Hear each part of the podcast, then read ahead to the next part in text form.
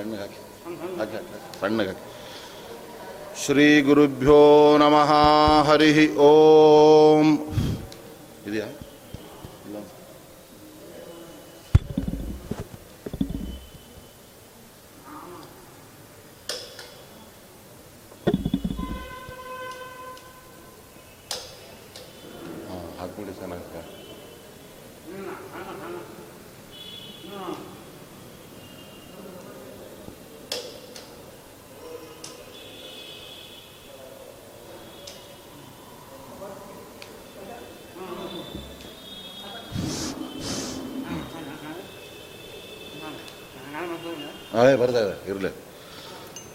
श्रीवेङ्कटलसच्छैलवासीदासीकृतामरः।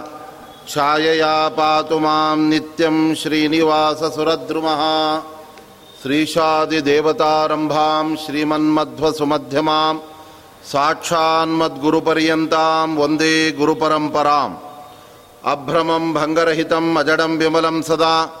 आनन्दतीर्थमतुलं भजे तापत्रयापहम्। ದುರ್ವಾದಿಧ್ವಾಂತರವಯೇ ವೈಷ್ಣವೇಂದೇವರೇಂದವೇ ಶ್ರೀರಾಘವೇಂದ್ರ ಗುರವೇ ನಮಃ ಅತ್ಯಂತ ದಯಾಲವೇ ಯಸ್ಯ ಪ್ರಚಂಡ ತಪಸಾ ಶ್ರುತಿಗೀತವೃತ್ತ, ತುಷ್ಟೋ ಹರಿಃ ಕಿಲ ವಶಂ ವದತಾಂ ಅವಾಪ. ಶ್ರೀಮಧ್ವಸನ್ಮತ ಪಯೋನಿಧಿ ಪೂರ್ಣಚಂದ್ರ ಶ್ರೀ ವಿಷ್ಣುತೀರ್ಥಮುನಿರಾಟ್ ಮುದ ಮಾತನೋತು ನಾರಾಯಣ ಪಂಡಿತಾಚಾರ್ಯರು ರಚನೆ ಮಾಡಿದಂತಹ ಸುಮಧ್ವಿಜಯದ ಹದಿನೈದನೇ ಸರ್ಗದಲ್ಲಿ ಶ್ರೀಮದ್ ಆಚಾರ್ಯರು ತ್ರಿವಿಕ್ರಮ ಪಂಡಿತಾಚಾರ್ಯರನ್ನು ವಾದದಲ್ಲಿ ಪರಾಜಯಗೊಳಿಸಿದ ನಂತರ ಅವರು ಅವರ ಶಿಷ್ಯತ್ವವನ್ನು ವಹಿಸ್ತಾ ಇದ್ದಾರೆ. ಅದರ ನಂತರದಲ್ಲಿ ಶ್ರೀಮದ್ ಆಚಾರ್ಯರು ಅನೇಕ ಗ್ರಂಥಗಳನ್ನು ರಚನೆ ಮಾಡಿದ್ದಾರೆ. ಅದರ ಉಲ್ಲೇಖವನ್ನು ಕೂಡ ತಿಳಿಸ್ತಾ ಇದ್ದಾರೆ. ತಂತ್ರಸಾರ ಅಂತ ಉತ್ತಮವಾದ ಕೃತಿಯನ್ನು ಶ್ರೀಮದ್ ಆಚಾರ್ಯ ರಚನೆ ಮಾಡಿದ್ದಾರೆ. ಅದರಲ್ಲಿ ಅನೇಕ ಮಂತ್ರಗಳನ್ನು ಹೇಗೆ ಧ್ಯಾನ ಮಾಡಬೇಕು ಎಂಬುದರ ಬಗ್ಗೆ ಅವರು ತಿಳಿಸ್ಕೊಟ್ಟಿದ್ದಾರೆ. ಕಸ್ತಂತ್ರಸಾರಂ ಸಂಪ್ರಾಪ್ಯ ನ ಸ್ಯಾತ್ ಪರ್ಯಾಪ್ತ ವಾಂಛಿತ ಅಮರೈಹಿ ಆಶ್ರಿತ ಛಾಯಂ ಕಲ್ಪದ್ರುಮಂ ಇವೋತ್ತಮಂ. ಶ್ರೀಮದ್ ಆಚಾರ್ಯರು ತಂತ್ರಗ್ರಂಥಗಳಲ್ಲಿ ಶೈವ ತಂತ್ರಗಳು, ಶೈವಾಗಮಗಳು ಹೀಗೆಲ್ಲ ಬೇರೆ ಬೇರೆ ಎಲ್ಲ ಇದೆ. ಆದರೆ ವೈಷ್ಣವ ತಂತ್ರಗಳು, ವೈಷ್ಣವ ಮಂತ್ರಗಳ ಬಗ್ಗೆ ವಿಶೇಷವಾಗಿ ತಿಳಿಸಿಕೊಡೋದಕ್ಕೋಸ್ಕರ ತಂತ್ರಸಾರ ಅಂತ ನಾಲ್ಕು ಅಧ್ಯಾಯಗಳನ್ನು ಒಳಗೊಂಡಂತಹ ಕೃತಿಯನ್ನು ರಚನೆ ಮಾಡಿದ್ದಾರೆ. ಅದು ಹೇಗೆ ರಚನೆಯಾಯಿತು ಎನ್ನುವುದರ ಬಗ್ಗೆ ಅವರೇ ತಿಳಿಸ್ತಾ ಇದ್ದಾರೆ. ಭಗವಂತ ಬ್ರಹ್ಮದೇವರಿಗೆ ಉಪದೇಶ ಮಾಡುವಾಗ ಅನೇಕ ಮಂತ್ರಗಳನ್ನು ತಿಳಿಸ್ಕೊಟ್ಟಿದ್ದಾನೆ. ಅವುಗಳಲ್ಲಿ ಪ್ರಮುಖವಾದ ಕೆಲವು ಅಂಶಗಳನ್ನು ನಾವಿಲ್ಲಿ ಸಂಗ್ರಹ ಮಾಡ್ತೇವೆ ಎಂಬುದಾಗಿ ಹೇಳಿ, ಕೊನೆಗೆ ಆ ಮಂತ್ರದ ಆ ಅನುಷ್ಠಾನ ಜಪಗಳನ್ನು ಯಾರು ತಂತ್ರಸಾರದ ಆಧಾರದಲ್ಲಿ ಮಾಡ್ತಾ ಇದ್ದಾರೆ. ಅವರಿಗೆ ಅದರಿಂದ ಬರುವ ಫಲ ಫಲ ಎಂಥದ್ದು ಅಂದರೆ ಶ್ರೀಮದ್ ಆಚಾರ್ಯರೇ ಕೊನೆಗೆ ತಿಳಿಸ್ತಾ ಇದ್ದಾರೆ. ಗ್ರಂಥೋಯಂ ಪಾಠ ಮಾತ್ರೇಣ ಸರ್ವಾಭೀಷ್ಟ ಫಲಪ್ರದ. ಕಿಮು ಜ್ಞಾನಾದ್ ಅನುಷ್ಠಾನಾತ್, ಉಭಯಸ್ಮಾತ್ ಪುನಃ ಕಿಮು ಅಂತ ಶ್ರೀಮದ್ ಆಚಾರ್ಯರೇ ಹೇಳ್ತಾ ಇದ್ದಾರೆ. ಈ ತಂತ್ರಸಾರ ಅನ್ನತಕ್ಕಂಥ ಗ್ರಂಥವನ್ನು ಬರೀ ಓದಿದರೆ ಸಾಕು ಅವರಿಗೆಲ್ಲ ಇಷ್ಟಾರ್ಥಗಳ ಸಿದ್ಧಿಯಾಗಿತ್ತು. ಹಾಗಿರುವಾಗ ಅಲ್ಲಿ ಹೇಳಿರುವ ಮಂತ್ರಗಳ ಅರ್ಥವನ್ನು ತಿಳಿದುಕೊಂಡು ಅದೇ ರೀತಿಯಾಗಿ ಅವುಗಳ ಕ್ರಮವನ್ನು ಚೆನ್ನಾಗಿ ನಾವು ಅರಿತು ಒಳ್ಳೆ ಅನುಷ್ಠಾನ ಪರರಾಗಿ ಅದನ್ನು ಮಾಡಿದರೆ ಅದರಿಂದ ಮತ್ತಷ್ಟು ಹೆಚ್ಚಿನ ಪುಣ್ಯ ಅವರಿಗೆ ದೊರಕತ್ತೆ ಎಂಬುದಾಗಿ ಹೇಳಿ ಆ ಕಲ್ಪ ವೃಕ್ಷದಂತೆ ಇರುವ ಆ ತಂತ್ರಸಾರ ಗ್ರಂಥ ಅದನ್ನು ಕೂಡ ಶ್ರೀಮದ್ ಆಚಾರ ರಚನೆ ಮಾಡಿದ್ದಾರೆ. ಅನಂತರದಲ್ಲಿ ಪ್ರಮಾಣ ಲಕ್ಷಣ ಮತ್ತು ಕಥಾ ಲಕ್ಷಣ ಅಂತ ಈ ಪ್ರಕರಣ ಗ್ರಂಥಗಳಲ್ಲಿ ಎರಡು ಅತ್ಯುತ್ತಮವಾದ ಆ ಕೃತಿಗಳನ್ನು ರಚನೆ ಮಾಡಿದ್ದಾರೆ. ಅವುಗಳೆಲ್ಲ ನೋಡೋದಕ್ಕೆ ಬಹಳ ಗಾತ್ರದಲ್ಲಿ ಚಿಕ್ಕವು. ಹಾಗೆ ಅಂತ ಅವುಗಳ ಅರ್ಥ ಬಹಳ ಕಡಿಮೆ ಅಂತ ನಾವು ತಿಳ್ಕೊಳ್ಳೋದಕ್ಕೆ ಸಾಧ್ಯ ಇಲ್ಲ. ಅದಕ್ಕೆ ಪಂಡಿತಾಚಾರ್ಯ ಹೇಳ್ತಾ ಇದ್ದಾರೆ, ಅವುಗಳ ಆಳವಾದ ಅರ್ಥವನ್ನು ಚೆನ್ನಾಗಿ ಬಲ್ಲಂಥ ವಿದ್ವಾಂಸರೆಲ್ಲ ಪ್ರಮಾಣ ಲಕ್ಷಣ, ಕಥಾ ಲಕ್ಷಣ, ಇವೆಲ್ಲ ಸಣ್ಣ ಗ್ರಂಥಗಳು ಅಂತ ಯಾರಾದರೂ ಹೇಳಿದರೆ ಅವರ ಬಗ್ಗೆ ಅವರು ನಗೆ ಮಾತುಗಳನ್ನು ಆಡಿಬಿಡ್ತಾರೆ ಅಪಹಾಸ್ಯ ಮಾಡ್ತಾರೆ. ಏಕೆಂದರೆ ಆಚಾರ್ಯರ ಆ ಗ್ರಂಥಗಳೆಲ್ಲ ಕಿರಿದೋಳ್ ಪಿರಿದರ್ಥಂ ಅಂತ ಇರತಕ್ಕಂಥದ್ದು. ನೋಡೋದಕ್ಕೆ ಗಾತ್ರ ಭಾಳ ಚಿಕ್ಕದೆ. ಆದರೆ ಅದರಲ್ಲಿ ಅರ್ಥಗಾಂಭೀರ್ಯ ಅದು ಬಹಳಷ್ಟಿರುತ್ತೆ. ಅಂತಹ ಉತ್ತಮವಾದ ಆ ಪ್ರಕರಣ ಗ್ರಂಥಗಳನ್ನು ರಚನೆ ಮಾಡಿದ್ದಾರೆ. ಅನಂತರದಲ್ಲಿ ವಿಷ್ಣು ತತ್ವ ವಿನಿರ್ಣಯ ಅಂತ ಭಗವತ್ ತತ್ವದ ಬಗ್ಗೆ ನಾವು ಹೇಗೆ ತಿಳ್ಕೊಳ್ಳಬೇಕು ಎಂಬುದನ್ನು ವೇದ ಉಪನಿಷತ್ತುಗಳ ಆಧಾರದಲ್ಲಿ ಭಗವಂತ ಸ್ವತಂತ್ರನಾಗಿದ್ದಾನೆ, ಅವನು ಎಲ್ಲ ಜಗತ್ತುಗಳಿಗಿಂತ ಭಿನ್ನನಾಗಿದ್ದಾನೆ, ಮತ್ತು ರಮಾಬ್ರಹ್ಮಾದಿಗಳಿಗಿಂತ ಅತ್ಯಂತ ಉತ್ತಮನಾಗಿದ್ದಾನೆ ಎಂಬುದಾಗಿ ಹೇಳಿ ಸಮತೀತಕ್ಷರಾಕ್ಷರಂ ನಾರಾಯಣಂ ಸದಾ ಒಂದೇ ನಿರ್ದೋಷ ಅಶೇಷ ಸದ್ಗುಣಂ ಅಂತ ತತ್ವನಿರ್ಣಯ ಗ್ರಂಥದ ಆರಂಭದಲ್ಲಿ ಭಗವಂತನ ಒಂದು ನಿರ್ದೋಷತ್ವ ಮತ್ತು ಅವನು ಗುಣಪೂರ್ಣನಾಗಿದ್ದಾನೆ, ಎಲ್ಲರಿಂದ ವಿಲಕ್ಷಣ ಎಂಬತಕ್ಕಂಥ ಪ್ರಮೇಯಗಳನ್ನು ತುಂಬ ಬೃಹತ್ತಾದ ಆ ಗ್ರಂಥದಲ್ಲಿ ವಿಷ್ಣುತತ್ವ ನಿರ್ಣಯ ಅಂತ ಕೃತಿಯಲ್ಲಿ ರಚನೆ ಮಾಡಿದ್ದಾರೆ. ಅದು ಹೇಗಿದೆ ಅಂದರೆ ಅರ್ಜುನ ಒಬ್ಬನೇ ಯುದ್ಧದಲ್ಲಿ ಎಲ್ಲ ಎದುರಾಳಿಗಳನ್ನು ಹಿಮ್ಮೆಟ್ಟಿಸಿ ಅವರನ್ನು ಹೇಗೆ ಪರಾಜಯಗೊಳಿಸಿಬಿಡ್ತಾನೆ, ಅದರಂತೆ ತತ್ವನಿರ್ಣಯ ಒಂದು ಸಾಕು, ಉಳಿದ ಎಲ್ಲ ಅವೈದಿಕ ನಾಸ್ತಿಕ ಮತಗಳನ್ನು ನಿರಾಕರಣೆ ಮಾಡುವುದಕ್ಕೆ ಅಂತ ಅದರ ಮಹತ್ವವನ್ನು ತಿಳಿಸ್ತಾ ಇದ್ದಾರೆ ಅಂತಹ ತತ್ವನಿರ್ಣಯ ಗ್ರಂಥ ಅದು ಶ್ರೀಮದ್ ಆಚಾರ್ಯರಿಂದ ರಚನೆಗೊಂಡಿತು ಅನಂತರ ತತ್ವೋದ್ಯೋತ ಎಂಬತಕ್ಕಂಥ ಗ್ರಂಥ. ಇದರ ಉಲ್ಲೇಖ ಈ ಮುಂಚೆನೇ ಸುಮಧ್ವೇದದಲ್ಲಿ ಬಂದಿದೆ. ಅಮರಾವತಿ ಅಥವಾ ಪುಂಡರೀಕವನ ಎಂಬತಕ್ಕಂಥ ಒಬ್ಬ ಅದ್ವೈತ ವಿದ್ವಾಂಸರನ್ನ ವಾದದಲ್ಲಿ ಪರಾಜಯಗೊಳಿಸಿದಂತಹ ಶ್ರೀಮದ್ ಆಚಾರ್ಯರು ಕೊನೆಗೆ ಅಲ್ಲಿ ನಡೆದಿರ್ತಕ್ಕಂಥ ವಾದದ ವಿಚಾರವನ್ನು ತಮ್ಮ ಶಿಷ್ಯರಿಂದ ಅವರು ಬರೆಸಿಟ್ಟಾಗ ಅದೇ ತತ್ವೋದ್ಯೋತ ಅಂತ ಗ್ರಂಥವಾಗಿದೆ. ಆ ಗ್ರಂಥ ಅದು ಪರಮತತ್ವವೆನಿಸಿದ ಆ ಭಗವಂತನ ಮಹಿಮೆಯನ್ನು ಅದು ತಿಳಿಸ್ಕೊಡ್ತಕ್ಕಂಥದ್ದಾಗಿದೆ ಆದ್ದರಿಂದ ಜೀವರು ಹೇಗೆ ಪರಸ್ಪರ ಭಿನ್ನರಾಗಿದ್ದಾರೆ. ಕೆಲವರೆಲ್ಲ ಮುಕ್ತರಾದ ಮೇಲೆ ಎಲ್ಲ ಒಂದಾಗ್ಬಿಡ್ತಾರೆ. ಅವರಲ್ಲಿ ಯಾವುದೇ ಭೇದ ಇಲ್ಲ ಅಂತ ಹೇಳ್ತಾರೆ. ಆದರೆ ಮುಕ್ತರು ಕೂಡ ಅಲ್ಲಿ ಪರಸ್ಪರ ತಮ್ಮ ಸಾಧನೆಗಳಿಗೆ ಅನುಗುಣವಾಗಿ ಅವರು ಫಲವನ್ನು ಅನುಭವಿಸ್ತಾ ಇರ್ತಾರೆ. ಆದರೆ ಯಾವುದೇ ಸಂದರ್ಭದಲ್ಲಿ ಅವರಿಗೆ ನಮಗಿಂತ ಹೆಚ್ಚಿನ ಸುಖ ಇವರಿಗಾಗತ್ತೆ. ಆದರೆ ಅದು ನಮಗೆ ಆಗ್ತಾ ಇಲ್ವಲ್ಲ ಅನ್ನೋ ದುಃಖ ಮಾತ್ರ ಆಗುವುದಿಲ್ಲ ಆದ್ದರಿಂದ ಮೋಕ್ಷದಲ್ಲಿ ಸಾಧನೆ ಅವರವರ ಸಾಧನೆಗೆ ತಕ್ಕಂತೆ ಫಲದಲ್ಲೂ ಕೂಡ ವ್ಯತ್ಯಾಸ ಇದ್ದೇ ಇರುತ್ತೆ. ಸಾಧನಸ್ಯೋತ್ತಮತ್ವೇನ ಎಂಬುದಾಗಿ ಆಚಾರ್ಯರೇ ತಿಳಿಸ್ತಾ ಇದ್ದಾರೆ. ಆದ್ದರಿಂದ ಒಬ್ಬ ವ್ಯಕ್ತಿ ತುಂಬ ಸಾಧನೆ ಮಾಡಿರ್ತಾನೆ. ಅವನಿಗೆ ಅದಕ್ಕೆ ತಕ್ಕ ಫಲವೂ ಕೂಡ ಬಹಳ ದೊಡ್ಡದಾಗಿರುತ್ತೆ. ಹಾಗೆ ಅಂತ ಉಳಿದವರು ಕಡಿಮೆ ಸಾಧನೆ ಮಾಡಿದವರು ನಮಗೆ ಹತ್ತೇ ಆನಂದ, ಅವರಿಗೆ ನೂರು ಆನಂದ ಬರ್ತಾ ಇದೆ. ಆದ್ದರಿಂದ ನಮಗೆ ತೊಂಬತ್ತು ಆನಂದ ಕಡಿಮೆ ಆಯ್ತಲ್ಲ ಅಂತ ಅವರಿಗೆ ದುಃಖ ಬರೋದಿಲ್ಲ. ಯಾರಿಗೆ ಆನಂದ ಕಡಿಮೆ ಆಗಿದೆ ಅಂತ ದುಃಖ ಪಡೋದಕ್ಕೆ ಹೋಗ್ತಾರೆ, ಅವರಿಗೆ ಹೆಚ್ಚಿನ ಆನಂದ ಇದ್ದವ್ರು ಹೇಳ್ತಾರೆ, ನಿಮಗೆ ಆನಂದ ಕಡಿಮೆ ಆಗಿದೆಯಾ ತಗೊಳ್ಳಿ, ನಾನೇ ಹತ್ತು ಆನಂದ ಕೊಡ್ತೇನೆ ಅಂತ ತೊಗೊಳಿಕ್ಕೆ ಹೋದರೆ ಅವ್ರಿಗೆ ಇಟ್ಕೊಳ್ಳಿಕ್ಕೆ ಜಾಗವೇ ಇಲ್ಲ. ಯಾಕೆ ಅಂದರೆ ಅವರ ಪಾತ್ರ ಹತ್ತಕ್ಕೆ ತುಂಬ ಹೋಗಿಬಿಟ್ಟಿದೆ. ಹೇಗೆ ಒಂದು ಸಣ್ಣ ತಂಬಿಗೆ ಸ್ವಲ್ಪ ನೀರಿಗೆ ತುಂಬ ಹೋಗುತ್ತೆ, ಕೊಡ ಅದಕ್ಕಿಂತ ಹೆಚ್ಚಿನ ನೀರಿಗೆ ತುಂಬ ಹೋಗುತ್ತೆ ಆದ್ದರಿಂದ ಅವರು ತಮ್ಮ ತಮ್ಮ ಆನಂದದಿಂದಲೇ ಅವರು ತೃಪ್ತರಾಗಿರ್ತಾರೆ, ಹೆಚ್ಚಿನ ಆನಂದ ಇರುವವರನ್ನು ನೋಡಿ ಅವರಿಗೆ ದ್ವೇಷ, ಅಸೂಯೆ ಇತ್ಯಾದಿಗಳೆಲ್ಲ ಯಾವತ್ತೂ ಬರೋದಿಲ್ಲ. ಆದ್ದರಿಂದ ಮೋಕ್ಷದಲ್ಲಿ, ಆ ಪರಸ್ಪರ ಜೀವರಲ್ಲಿ ಅಲ್ಲೂ ಕೂಡ ಆ ವೈಲಕ್ಷಣ್ಯ, ತಾರತಮ್ಯ ಇದೆ. ಅವರೆಲ್ಲ ಭಗವಂತನ ಅಧೀನರೇ ಆಗಿದ್ದಾರೆ. ಈ ಎಲ್ಲ ತತ್ವಗಳನ್ನು ಈ ತತ್ವೋದ್ಯೋತ ಅಂತ ಗ್ರಂಥದಲ್ಲಿ ರಚನೆ ಮಾಡಿದ್ದಾರೆ. ಮುಂದೆ ಬ್ರಹ್ಮಸೂತ್ರ ಪ್ರಸ್ಥಾನಕ್ಕೆ ಸಂಬಂಧಪಟ್ಟಂತೆ ಶ್ರೀಮದ್ ಆಚಾರ್ಯರು ಅಣುಭಾಷ್ಯ ಅಂತ ಮತ್ತೊಂದು ಕೃತಿಯನ್ನು ರಚನೆ ಮಾಡಿದ್ದಾರೆ. ಈ ಮುಂಚೆನೆ ವೇದವ್ಯಾಸದೇವರ ಅಪ್ಪಣೆ ಮೇರೆಗೆ ಅವರು ಬ್ರಹ್ಮಸೂತ್ರ ಭಾಷ್ಯವನ್ನು ರಚನೆ ಮಾಡಿದರು. ವೇದವ್ಯಾಸದೇವರು ಶ್ರೀಮದ್ ಆಚಾರ್ಯರಿಗೆ ಅಪ್ಪಣೆ ಮಾಡ್ತಾ ಇದ್ದಾರೆ. ನೋಡಿ ಸೂತ್ರಗಳು ಒಂದು ಹೇಳುತ್ತೆ, ವೇದ ಮಾತುಗಳು ಇನ್ನೊಂದು ಹೇಳುತ್ತೆ. ಆದ್ದರಿಂದ ಅವುಗಳಿಗೆ ಒಂದಕ್ಕೊಂದು ತಾಳೇನೇ ಆಗೋದಿಲ್ಲ ಅಂತ ಇತರ ಭಾಷೆಗಳನ್ನು ನೋಡಿದವರಿಗೆ ಭಾವನೆ ಬರ್ತಾ ಇದೆ.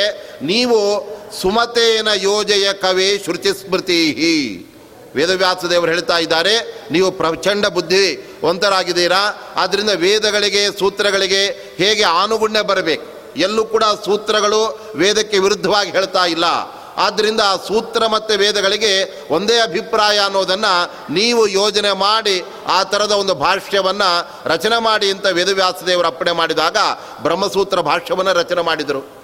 ಆ ನಂತರದಲ್ಲಿ ತ್ರಿವಿಕ್ರಮ ಪಂಡಿತರ ಪ್ರಾರ್ಥನೆ ಮೇರೆಗೆ ಅನುವ್ಯಾಖ್ಯಾನ ಅಂತ ಒಂದು ರಚನೆ ಮಾಡಿದರು. ಪುನಃ ಅವರೇ ಕೇಳ್ತಾರೆ, ನಮಗೆ ಅನುವ್ಯಾಖ್ಯಾನ ಮತ್ತು ಅದು ಕೂಡ ಕಷ್ಟವಾಗತ್ತೆ ಸೂತ್ರಗಳಲ್ಲಿರುವ ಯುಕ್ತಿಗಳನ್ನು ತಿಳ್ಕೊಳ್ಳೋದಕ್ಕೆ ಇನ್ನೊಂದು ನೀವು ಕೃತಿ ರಚನೆ ಮಾಡಿ ಅಂತ ಹೇಳಿದಾಗ ನ್ಯಾಯ ವಿವರಣ ಅಂತ ಒಂದು ಗ್ರಂಥವನ್ನು ಕೂಡ ರಚನೆ ಮಾಡಿತು ಇದಾದ ಮೇಲೆ ಎರಡು ಸಾವಿರ ಶ್ಲೋಕಗಳನ್ನು ಒಳಗೊಂಡ ಅನುವ್ಯಾಖ್ಯಾನ ಅಂತ ಬ್ರಹ್ಮಸೂತ್ರಗಳ ಅರ್ಥವನ್ನೇನು ಆಚಾರ್ಯ ಮಧ್ವರ ಹೇಳಿದ್ದಾರೆ, ಅದನ್ನು ಅವರ ಶಿಷ್ಯರಾದ ಪದ್ಮನಾಭ ತೀರ್ಥರು, ನರಹರಿ ತೀರ್ಥರು, ಮಾಧವ ತೀರ್ಥರು, ಅಕ್ಷೋಭ ತೀರ್ಥರೆಲ್ಲ ಪ್ರತಿನಿತ್ಯ ಅಷ್ಟು ಶ್ಲೋಕಗಳನ್ನು ಪಾರಾಯಣ ಮಾಡಿಯೇ ಅವರು ಭಿಕ್ಷೆಯನ್ನು ಸ್ವೀಕಾರ ಮಾಡ್ತಾ ಇತ್ತು ಒಮ್ಮೆ ಅವರಿಗೆ ಸಾಧನ ದ್ವಾದಶಿ ಬಂದಾಗ ಅದನ್ನು ಪೂರ್ತಿ ಪಾರಾಯಣ ಮಾಡಲಿಕ್ಕೆ ಆಗಲಿಲ್ಲ. ಪಾರಾಯಣ ಮಾಡದೆ ಊಟ ಮಾಡೋದಕ್ಕೆ ಅವರಿಗೆ ಮನಸ್ಸಿಲ್ಲ. ಹಾಗೆ ಅಂತ ಮಾಡ್ಲಿಕ್ಕೆ ಹೋದರೆ ಪಾರಣೆ ಟೈಮ್ ಇರೋಗ್ಬಿಡತ್ತೆ ಆವಾಗ ಅವರು ಬಹಳ ಗೊಂದಲದಲ್ಲಿದ್ದಾಗ ಶ್ರೀಮದ್ ಆಚಾರ್ಯವರ ಮನಸ್ಥಿತಿಯನ್ನು ಅರ್ಥ ಮಾಡಿಕೊಂಡು, ನೀವೇನು ಚಿಂತೆ ಮಾಡಬೇಕಾಗಿಲ್ಲ, ಎಲ್ಲ ಅನುವ್ಯಾಖ್ಯಾನದ ಆ ಎರಡು ಸಾವಿರ ಶ್ಲೋಕಗಳ ಸಾರವನ್ನು ಮತ್ತು ಐದು ನೂರ ಅರವತ್ನಾಲ್ಕು ಬ್ರಹ್ಮಸೂತ್ರಗಳ ಸಾರವನ್ನು ಕೇವಲ ನಲವತ್ತೊಂದು ಶ್ಲೋಕದಲ್ಲಿ ನಿಮಗೆ ನಾನು ರಚನೆ ಮಾಡಿಕೊಡ್ತೇನೆ. ಅದನ್ನು ಕೇವಲ ಎಂಟು ನಿಮಿಷದಲ್ಲಿ ನೀವು ಪಾರಾಯಣ ಮಾಡಬಹುದು. ಆದ್ದರಿಂದ ಅದನ್ನು ನಿತ್ಯ ನೀವು ಇದರ ಪ್ರತಿನಿಧಿಯಾಗಿ ಮಾಡಿ ಅಂತ ಅಣುಭಾಷ್ಯ ಅಂತ ಆಚಾರ್ಯರು ಅಲ್ಲಿ ರಚನೆ ಮಾಡಿಕೊಟ್ಟಿದ್ದಾರೆ. ಅದು ಹೇಗಿದೆ ಅಂದರೆ ಕೃಷ್ಣನ ಪುಟ್ಟ ಬಾಯಿಯಲ್ಲಿ ಇಡೀ ಬ್ರಹ್ಮಾಂಡವೇ ಕಾಣುವಂತೆ ಅದು ನೋಡೋದಕ್ಕೆ ನಲವತ್ತೊಂದು ಶ್ಲೋಕಗಳ ನಾಲ್ಕು ಅಧ್ಯಾಯಗಳ ಸಣ್ಣ ಗ್ರಂಥ. ಆದರೆ ಅದರಲ್ಲಿ ಇಡೀ ಬ್ರಹ್ಮಸೂತ್ರಗಳ ಸಾರವೇ, ಅದು ಅಡಿಗೆ ಬಿಟ್ಟಿದೆ. ಹೀಗೆ ವಿಸ್ತಾರವಾಗಿ ಬರೆಯಬಲ್ಲ ಶ್ರೀಮದ್ ಆಚಾರ್ಯರು ನಾವು ಸಂಕ್ಷೇಪವಾಗಿ ಕೂಡ ಬರೆಯಬಲ್ಲೆವು ಅನ್ನೋದನ್ನು ಅವರು ಸಮರ್ಥವಾಗಿ ತೋರಿಸಿಕೊಟ್ಟಿದ್ದಾರೆ. ಕೆಲವರು ಎರಡೆರಡು ಗಂಟೆ ಮಾತನಾಡ್ತಾ ಇರ್ತಾರೆ, ಹತ್ತೇ ನಿಮಿಷದಲ್ಲಿ ಮಾತನಾಡಿದರೆ ಗಾಬರಿಯಾಗಿ ಅವರಿಗೆ ಪುನಃ ಎರಡು ಗಂಟೆನೇ ಮಾಡಲಿಕ್ಕೆ ಶುರು ಮಾಡಿಬಿಡ್ತಾ ಇರ್ತಾರೆ. ಆದ್ದರಿಂದ ವಿಸ್ತಾರ ಮತ್ತು ಸಂಗ್ರಹ ಎರಡನ್ನು ಬಲ್ಲವನೇ ನಿಜವಾದ ವಿದ್ವಾಂಸ. ಆದ್ದರಿಂದ ಆಚಾರ್ಯರು ಅಣುಭಾಷ್ಯ ಅನ್ನತಕ್ಕಂಥ ಕೃತಿಯನ್ನು ರಚನೆ ಮಾಡಿದ್ದಾರೆ. ಅದಕ್ಕೆ ನಮ್ಮ ಜೈತೀರ್ಥರು ವ್ಯಾಖ್ಯಾನವನ್ನು ಮಾಡಲಿಲ್ಲ. ಅವರು ಬೇರೆ ಬೇರೆ ಗ್ರಂಥಗಳಿಗೆ ಅನುವ್ಯಾಖ್ಯಾನಕ್ಕೆ ಸುಧಾ ಗ್ರಂಥ ವ್ಯಾಖ್ಯಾನ ಮಾಡಿದರು. ಬ್ರಹ್ಮಸೂತ್ರ ಭಾಷ್ಯಕ್ಕೆ ತತ್ವಪ್ರಕಾಶಿಕ ಅಂತ ಟೀಕೆಯನ್ನು ರಚನೆ ಮಾಡಿದರು. ನ್ಯಾಯ ವಿವರಣಕ್ಕೂ ಕೂಡ ನ್ಯಾಯ ವಿವರಣ ಟೀಕೆ ಅಂತ ಶ್ರೀಮದ್ ಜೈತೀರ್ಥ ರಚನೆ ಮಾಡಿದ್ದಾರೆ. ಆದರೆ ಅಣುಭಾಷ್ಯಕ್ಕೆ ಅವರ ರಚನೆಯನ್ನು ವ್ಯಾಖ್ಯಾನವನ್ನು ಮಾಡಲಿಲ್ಲ. ಅದ, ಅದನ್ನು ಗಮನಿಸಿದಂತಹ ನಮ್ಮ ರಾಘವೇಂದ್ರ ಸ್ವಾಮಿಗಳು ಅಣುಭಾಷ್ಯಕ್ಕೆ ತತ್ವಮಂಜರಿ ಅಂತ ವ್ಯಾಖ್ಯಾನ ಮಾಡಿದ್ದಾರೆ. ಆ ಮೂಲಕವಾಗಿ ಆಚಾರ್ಯರ ಆ ಗ್ರಂಥಗಳ ಭಾವವನ್ನು ಅವರು ನಮಗೆ ತಿಳಿಸ್ಕೊಟ್ಟಿದ್ದಾರೆ. ಅನಂತರದಲ್ಲಿ ಯಮಕ ಭಾರತ ಅಂತ ಎಂಬತ್ತೊಂದು ಶ್ಲೋಕಗಳನ್ನು ಒಳಗೊಂಡಿರುವ ಮಹಾಭಾರತದ ಸಾರವನ್ನು ಬಹಳ ಸುಂದರವಾಗಿ ಅವರು ರಚನೆ ಮಾಡಿದ್ದಾರೆ. ಒಮ್ಮೆ ಆಚಾರ್ಯರಿಗೆ ಅನೇಕ ವಿದ್ವಾಂಸರು ಚಾಲೆಂಜ್ ಮಾಡಿದರಂತೆ. ನೀವು ಬರೀ ವೇದಾಂತದಲ್ಲಿ ಪರಿಣಿತರಷ್ಟೇ ಕಾವ್ಯಗಳನ್ನು ರಚನೆ ಮಾಡಲಿಕ್ಕೆ ಬರೋದಿಲ್ಲ. ಆದ್ದರಿಂದ ನಿಮ್ಮಲ್ಲಿ ಕವಿತಾ ಪ್ರೌಢಿಮೆಯನ್ನು ನಾವು ಕಾಣೋದಕ್ಕೆ ಸಾಧ್ಯ ಇಲ್ಲ ಅಂತ ಹೇಳಿದಾಗ ತಕ್ಷಣದಲ್ಲಿ ಶ್ರೀಮದ್ ಆಚಾರ್ಯರು ಆ ಮಹಾಭಾರತದ ಸಾರವನ್ನು ಒಳಗೊಂಡಿರ್ತಕ್ಕಂತಹ ಯಮಕ ಭಾರತವನ್ನು ರಚನೆ ಮಾಡಿ ಗೋಪ್ಯಂ ಭಾರತ ಸಂಕ್ಷೇಪಂ ಅಕೃತಾಹ ವಿಶ್ವವಿಸ್ಮಯಂ. ಮಹಾಭಾರತದ ಆ ಸಾರ ಸಂಕ್ಷೇಪವನ್ನೆಲ್ಲ ಅವರ ರಚನೆ ಮಾಡಿ ಇಡೀ ಪಂಡಿತರನ್ನೇ ಬೆರಗುಗೊಳಿಸಿದ್ದಾರೆ ಶ್ರೀಮದ್ ಆಚಾರ್ಯರು. ಹೀಗೆ ಅವರಿಗೆ ನಿಲುಕದೇ ಇರತಕ್ಕಂಥ ವಿಚಾರವೇ ಯಾವುದು ಕೂಡ ಇಲ್ಲವೇ ಇಲ್ಲ. ಅದರ ನಂತರದಲ್ಲಿ ನಾನಾ ಸುಭಾಷಿತ ಸ್ತೋತ್ರ ಗಾಥಾಧಿಕೃತ ಸತ್ಕೃತಿ ದ್ವಾದಶ ಸ್ತೋತ್ರವೇ ಮೊದಲಾದ ಕೃತಿಗಳನ್ನು ಕೂಡ ಶ್ರೀಮದ್ ಆಚಾರ್ಯ ರಚನೆ ಮಾಡಿದ್ದಾರೆ.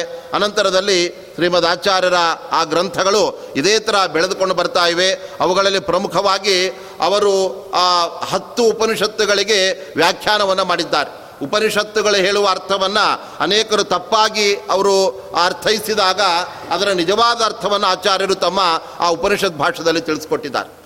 ಒಂದು ಕಡೆ ಭಗವಂತನನ್ನು ಸ್ತೋತ್ರ ಮಾಡುವಾಗ ಉಪನಿಷತ್ತಿನಲ್ಲಿ ದೇವರ ಬಗ್ಗೆ ಒಂದು ಉಲ್ಲೇಖ ಬರ್ತಾ ಇತ್ತು. ಬದರ ಪಾಂಡು ವದನ ಅಂತ ಭಾಗವತದಲ್ಲಿ ಬಂದಂತೆ ಉಪನಿಷತ್ತಿನಲ್ಲೂ ಕೂಡ ಕಪ್ಯಾಸಂ ಪುಂಡರೀಕಾಕ್ಷಂ ಅಂತ ಭಗವಂತ ಅರಳುದಾವರಿಯಂತಹ ಕಣ್ಣುಗಳನ್ನು ಪಡೆದಿದ್ದಾನೆ. ಆ ಕಣ್ಣುಗಳು ಹೇಗಿವೆ ಅಂದರೆ ಅವುಗಳು ಕೆಂಪಗಾಗಿವೆ ಅನ್ನೋದಕ್ಕೆ ಒಂದು ಹೋಲಿಕೆಯಾಗಿ ಕಪ್ಯಾಸಂ ಅಂತ ಅಲ್ಲಿ ಉಪನಿಷತ್ತು ಆ ಭಗವಂತನ ಬಗ್ಗೆ ಹೇಳುತ್ತೆ. ಅದಕ್ಕೆ ಅದ್ವೈತ ಮತದ ಅನೇಕ ವ್ಯಾಖ್ಯಾನಕಾರ ರಚನೆ ಮಾಡುವಾಗ ಅವರು ಹೇಳ್ತಾ ಇದ್ದಾರೆ, ಈ ಭಗವಂತನ ಕಣ್ಣು ಕಪ್ಯಾಸದಂತೆ ಇದೆ ಎಂದರೆ ಏನು? ಆ ಕಣ್ಣು ಕೆಂಪಗಿವೆ ಎಂದರೆ ಅರ್ಥ ಏನು ಅಂದರೆ, ಕಪಿ ಎಂದರೆ ಕೋತಿ. ಅದರ ಆಸ ಅಂದರೆ ಅದು ಕೂತ್ಕೊಳ್ತಕ್ಕಂಥ ಪೃಷ್ಠಭಾಗ ಆ ಕೋತಿಯ ಪೃಷ್ಠ ಕೆಂಪಗಿರುತ್ತಾದ್ದರಿಂದ ಅದರಂತೆ ಭಗವಂತನ ಕಣ್ಣುಗಳು ಕೆಂಪಗಿವೆ ಅಂತ ವ್ಯಾಖ್ಯಾನ ಮಾಡಿಬಿಟ್ಟು. ಅದರ ಆಚಾರ್ಯರು ಏನು ದೇವರ ಕಣ್ಣುಗಳಿಗೆ ಹೋಲಿಕೆ ಕೊಡಬೇಕು ಅಂದರೆ ಇಷ್ಟೊಂದು ಹೀನವಾದ ಉಪಮೆಯನ್ನು ಕೊಟ್ಟರೆ ಸರಿ ಹೋಗುತ್ತೆ ಎಲ್ಲಾದರೂ ಅದಕ್ಕೆ ಒಳ್ಳೆ ಸ್ವಾರಸ್ಯವಾದ ಅರ್ಥ ಕೊಡಬೇಕು ಅಂತ ಆಚಾರ್ಯ ಅದಕ್ಕೆ ಉಪನಿಷತ್ತಿಗೆ ವ್ಯಾಖ್ಯಾನ ಮಾಡ್ತಾ ಅವ್ರು ಹೇಳ್ತಾ ಇದ್ದಾರೆ. ನೋಡಿ, ಕಪ್ಯಾಸ ಅಂದರೆ ಕಪಿಯ ಪೃಷ್ಠದಂತೆ ಆ ಕಣ್ಣುಗಳನ್ನು, ಕೆಂಪಾದ ಕಣ್ಣುಗಳನ್ನು ಭಗವಂತ ಪಡೆದೋನು ಅಂತ ಅರ್ಥ ಮಾಡೋದು ಸರಿಯಾಗೋದಿಲ್ಲ.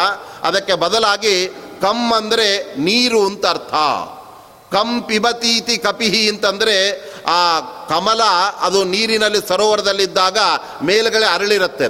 ಅರಳಿದ ಕಮಲ, ಅದು ಚೆನ್ನಾಗಿ ಅರಳಬೇಕಾಗಿದ್ದರೆ ಕಾರಣ ಏನು ಅಂದರೆ ಅದರ ಬುಡ ಏನಿದೆಯಲ್ಲ ನಾಳ, ಆ ಕಾಂಡ ನೀರನ್ನು ಹೀರ್ತಾ ಇರುತ್ತೆ. ಆದ್ದರಿಂದ ನಾವು ಕಮಲವನ್ನು ಸರೋವರದಿಂದ ನೀರಿನಿಂದ ಕಿತ್ತಿ ಈ ಕಡೆ ಇಟ್ಟರೆ ಅದು ಬಾಡು ಹೋಗಿಬಿಡತ್ತೆ. ನೀರಲ್ಲೇ ಇದ್ದರೆ ಆ ತನ್ನ ಮೃಣಾಲ ಅಂದರೆ ತನ್ನ ದೇಟಿನಿಂದ ನೀರನ್ನು ಹೀರ್ತಾ ಆ ಕಮಲ ಅರಳಿಕೊಂಡೇ ಇರುತ್ತೆ. ಆದ್ದರಿಂದ ಇಲ್ಲಿ ಕಪಿ ಅಂದರೆ ಆ ಆ ಕಮಲದ ಒಂದು ಕಾಂಡ.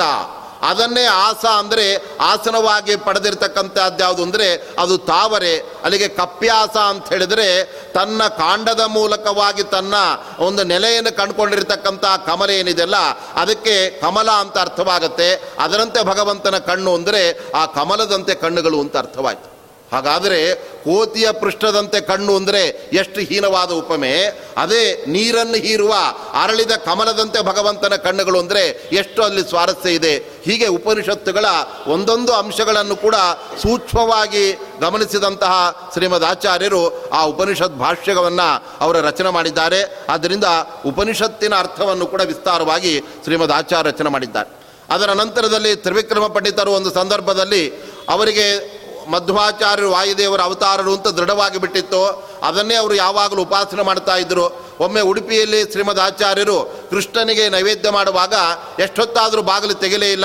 ಬಾಗಿಲು ತೆಗೆಯುವ ಗಂಟಾನಾದವು ಕೂಡ ಆಗಲೇ ಇಲ್ಲ. ಆವಾಗ ಸ್ವಲ್ಪ ಬಾಗಿಲನ್ನು ಸರಿಸಿ ಆ ತ್ರಿವಿಕ್ರಮ ಪಂಡಿತರ ಒಳಗಡೆ ಇಣಿಕಿ ನೋಡಿದಾಗ ಅವರಿಗೆ ದಿಗ್ಭ್ರಮೆ ಆಗಿಬಿಟ್ಟಿದೆ, ಆಶ್ಚರ್ಯವಾಗಿದೆ. ಆನಂದವೂ ಕೂಡ ಆಗ್ತಾ ಇದೆ. ಅಲ್ಲಿ ಬರೀ ಶ್ರೀಮದ್ ಆಚಾರ್ಯರು ಮಾತ್ರ ಇಲ್ಲ, ಆಚಾರ್ಯರು ವೇದವ್ಯಾಸ ದೇವರನ್ನು ಪೂಜೆ ಮಾಡ್ತಾ ಇದ್ದರೆ ಇನ್ನೊಂದು ಕಡೆಯಲ್ಲಿ ಭೀಮಸೇನ ದೇವರು ಶ್ರೀ ಕೃಷ್ಣ ಪರಮಾತ್ಮನನ್ನು ಪೂಜೆ ಮಾಡ್ತಾ ಇದ್ದಾರೆ. ಹನುಮಂತ ದೇವರು ರಾಮದೇವರನ್ನು ಪೂಜೆ ಮಾಡ್ತಾ ಇದ್ದಾರೆ. ಹೀಗೆ ವಾಯುದೇವರ ಮೂರು ಆ ರೂಪಗಳು, ಭಗವಂತನ ಮೂರು ರೂಪಗಳನ್ನು ಅಲ್ಲಿ ಆರಾಧನೆ ಮಾಡ್ತಾ ಇರೋದನ್ನು ನೋಡಿ ತಕ್ಷಣದಲ್ಲಿ ವಾಯುಸ್ತುತಿಯನ್ನು ಅವರು ರಚನೆ ಮಾಡಿಬಿಡ್ತಾರೆ. ಶ್ರೀಮದ್ ವಿಷ್ಣು ನಿಷ್ಠ ಅಂತ. ಅದನ್ನು ಆಚಾರ್ಯರಿಗೆ ಸಮರ್ಪಣೆ ಮಾಡಿದಾಗ ಅವರು ಹೇಳ್ತಾ ಇದ್ದಾರೆ, ಭಗವಂತನ ಸ್ತೋತ್ರ ಇಲ್ಲದೆ ಬರೀ ನನ್ನ ಸ್ತೋತ್ರ ಮಾತ್ರ ಮಾಡಿದರೆ ಅದು ನನಗೆ ಇಷ್ಟವಾಗುವುದಿಲ್ಲ.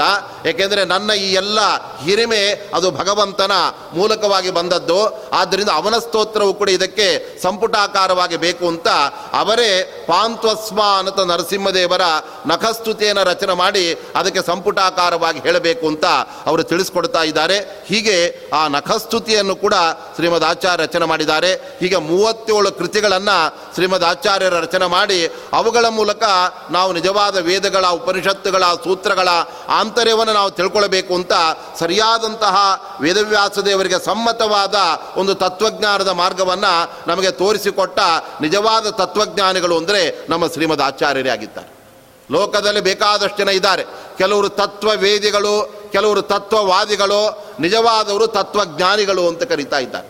ಕೆಲವರೆಲ್ಲ ತತ್ವವೇದಿಗಳು. ಅವರು ಮಾತ್ರ ತತ್ವ ತಿಳ್ಕೊಂಡಿರ್ತಾರೆ. ನಮಗೂ ಸ್ವಲ್ಪ ಹೇಳಿ ಅಂದರೆ, ಇವಾಗಿಲ್ಲ, ಆಮೇಲೆ ಮತ್ತೊಮ್ಮೆ ಅಂತ ಅವರು ಸುಮ್ಮನೆ ಸತಾಯಿಸ್ತಾ ಇರ್ತಾರೆ. ಏನು ಮಾಡಿದ್ರು ಹೇಳೋದೇ ಇಲ್ಲ. ಅವರೆಲ್ಲ ಬರೀ ತತ್ವವೇದಿಗಳಷ್ಟೇ ಹೊರತಾಗಿ ಯಾರಿಗೂ ಕೂಡ ಹೇಳ್ಕೊಡ್ತಕ್ಕಂಥವ್ರು ಅಲ್ವೇ ಮತ್ತೆ ಕೆಲವರು ತತ್ವವಾದಿಗಳು. ಅವರಿಗೆ ನಿಜವಾದ ತತ್ವ ಏನು ಅಂತ ಗೊತ್ತಿರೋದೇ ಇಲ್ಲ. ಬರೀ ವಾದ ಮಾಡೋದು. ರಾಮದೇವರು ಅಂದ್ರೆ ಹೇಗೆ? ರಾಮಾಯಣದ ಮೂಲಕ ತಿಳ್ಕೊಂಡು ಅವನ ಬಗ್ಗೆ ಹೇಳಬೇಕು. ಆದರೆ ಒಮ್ಮೆಯೂ ರಾಮಾಯಣ ಓದೋದೇ ಇಲ್ಲ, ರಾಮನ ಬಗ್ಗೆ ತಿಳ್ಕೊಳ್ಳೋದೇ ಇಲ್ಲ, ರಾಮ ಹಾಗೆ, ಇವನು ಹೀಗೆ ಅಂತ ರಾಮನ ಬಗ್ಗೆ ಕಟು ಟೀಕೆಯನ್ನು ಮಾಡ್ತಕ್ಕಂಥವರೆಲ್ಲ ಅವರು ಬರೀ ತತ್ವವಾದಿಗಳು. ಅವರಿಗೆ ತತ್ವ ಗೊತ್ತಿರೋದಿಲ್ಲ, ವಾದ ಮಾಡ್ತಾರೆ, ಇಲ್ಲ ಸಲದ ವಿಚಾರ ಹೇಳ್ತಾ ಇರ್ತಾರೆ, ಅವರಿಂದಲೂ ನಮಗೇನು ಪ್ರಯೋಜನ ಇಲ್ಲ. ಆದರೆ ನಿಜವಾಗಲೂ ನಮಗೆ ಯಾರು ಉಪಯೋಗಕ್ಕೆ ಬರ್ತಾರೆ, ಯಾರಿಂದ ನಾವು ಜ್ಞಾನ ಪಡಿಬೇಕು ಅಂದರೆ ಕೃಷ್ಣ ಹೇಳ್ತಾ ಇದ್ದಾನೆ ಉಪದೇಶಂತಿತೆ ಜ್ಞಾನಂ ಜ್ಞಾನಿನಃ ತತ್ವದರ್ಶಿನಃ. ತತ್ವಜ್ಞಾನಿಗಳು ಮಾತ್ರವೇ ತಾವು ತತ್ವವನ್ನು ಚೆನ್ನಾಗಿ ತಿಳಿದುಕೊಂಡು ಇತರರಿಗೂ ಕೂಡ ಅವರಿಗೆ ಮನವರಿಕೆಯಾಗುವಂತೆ ಹೇಳ್ಕೊಡ್ತಾರೆ. ಅಂತಹ ತತ್ವಜ್ಞಾನಿಗಳು ಅಂದರೆ ನಮ್ಮ ಶ್ರೀಮದ್ ಆಚಾರ್ಯರೇ ಆಗಿದ್ದಾರೆ.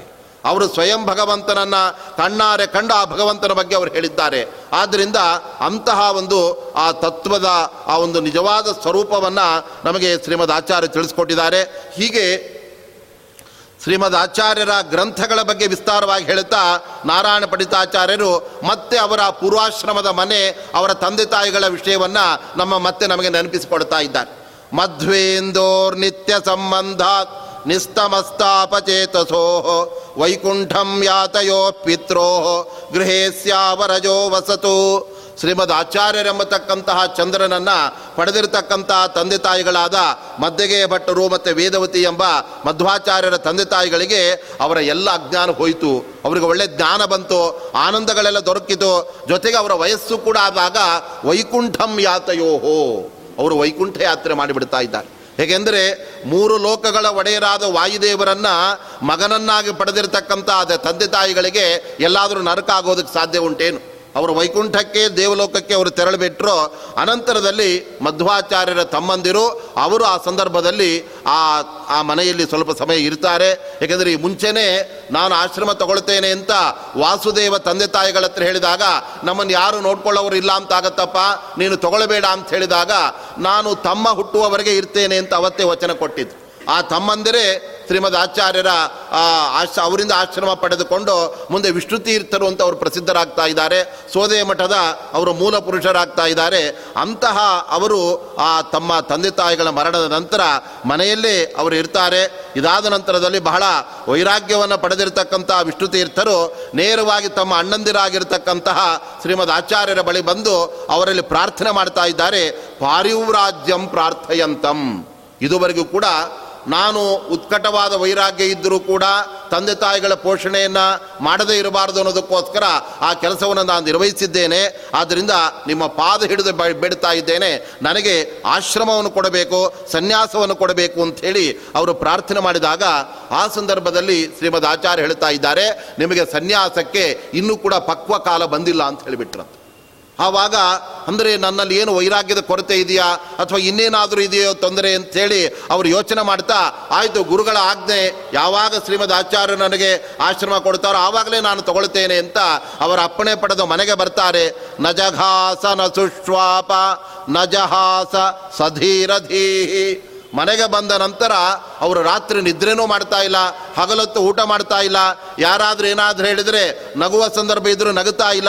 ಹೀಗೆ ತಮ್ಮ ಎಲ್ಲ ಇಂದ್ರಿಯಗಳನ್ನು ಭಗವನ್ಮಯಗೊಳಿಸಿ ಯಾವಾಗ ನನಗೆ ಆ ಸಮಯ ಬರುತ್ತೆ? ಆದ್ದರಿಂದ ನಾನು ಯಾವಾಗ ಸನ್ಯಾಸವನ್ನು ಶ್ರೀಮದ್ ಆಚಾರ್ಯರ ಕೈಯಿಂದ ತಗೊಳ್ತೇನೆ ಅಂತ ಲಕ್ಷ್ಮಣ, ಯಾರು ಭರತ, ಅವನು ರಾಮನ ಆಗಮನವನ್ನು ಹೇಗೆ ನಿರೀಕ್ಷೆ ಮಾಡ್ತಾ ಇದ್ದ, ಅದರಂತೆ ಶ್ರೀಮದ್ ಆಚಾರ್ಯರಿಂದ ಸನ್ಯಾಸ ಧರ್ಮವನ್ನು ನಿರೀಕ್ಷೆ ಮಾಡ್ತಾ ಇದ್ದಂತಹ ಅವರ ತಮ್ಮಂದಿರು ಆ ರೀತಿ ಉತ್ಕಟವಾದ ವೈರಾಗ್ಯವನ್ನು ಅವರು ಪಡೆದಿದ್ದಾರೆ. ಆದ್ದರಿಂದ ಅವರಿಗೆ ಯಾವುದರಲ್ಲೂ ಕೂಡ ಮೋಹ ಎಂಬತಕ್ಕಂಥದ್ದು ಇರಬೇಕು ಆ ರೀತಿಯಾಗಿ ಪ್ರಚಂಡ ವೈರಾಗ್ಯವನ್ನು ಆ ಪಡೆದಿರತಕ್ಕಂಥ ಅವರನ್ನು ಗಮನಿಸಿ, ರಾಜ್ಯೇ ಕಥಂಚಿನ್ ನಿಕ್ಷಿಪ್ಯ ರಾಜಾನಂ ವಿರಹಾರ್ಧಿತಂ ಅವತಾರ ಭುವಂ ಪ್ರಾಯಾತ್ ಭಗವಾನ್ ಶರದತ್ತೆಯೈ. ಇದಾದ ನಂತರ ಶ್ರೀಮದ್ ಆಚಾರ್ಯರು ಅವತಾರ ಮಾಡಿದಂತಹ ಪಾಜಕ ಕ್ಷೇತ್ರಕ್ಕೆ ಬರ್ತಾರೆ. ಆ ಸಂದರ್ಭದಲ್ಲಿ ಆಚಾರ್ಯರು ಚಾತುರ್ಮಾಸ್ಯವನ್ನು ಪೂರೈಸಿ ಅವರು ಕೂಡ ಪಾಜಕ ಕ್ಷೇತ್ರಕ್ಕೆ ಬಂದಾಗ ಆವಾಗ ತಮ್ಮ ತಮ್ಮಂದಿರ ಮುಖವನ್ನು ನೋಡ್ತಾರೆ, ಓ ಇವಾಗ ನಿಮ್ಮಲ್ಲಿ ಪರಿಪಕ್ವವಾದ ವೈರಾಗ್ಯ ಬಂದಿದೆ. ನಿಮಗೆ ಸನ್ಯಾಸದ ಕಾಲ ಸನ್ನಿಹಿತವಾಗಿದೆ ಆದ್ದರಿಂದ ಆಶ್ರಮವನ್ನು ಕೊಡ್ತೇವೆ ಎಂಬುದಾಗಿ ಹೇಳಿ ವಿರಕ್ತಂ ವಿಷಯಾನ್ ಭುಕ್ತ ವ್ಯಧಾನ್ ಮಧ್ವೋನು ಜಂಯತಿಂ ಆ ಸಂದರ್ಭದಲ್ಲಿ ಅವರ ತಮ್ಮನಿಗೆ ಆಶ್ರಮ ದೀಕ್ಷೆಯನ್ನು ಕೊಟ್ಟು ಅವರಿಗೆ ವಿಷ್ಣು ತೀರ್ಥ ಅನ್ನತಕ್ಕಂತಹ ಒಂದು ನಾಮಕರಣ ಮಾಡ್ತಾ ಇದ್ದಾರೆ. ಏಕೆಂದರೆ ವಿಷ್ಣು ಅಂದರೆ ಭಗವಂತ. ಅವನಿಂದಾಗಿ ನೀವು ತೀರ್ಥರು ಅಂದರೆ ಪವಿತ್ರರಾಗಿದ್ದೀರಾ?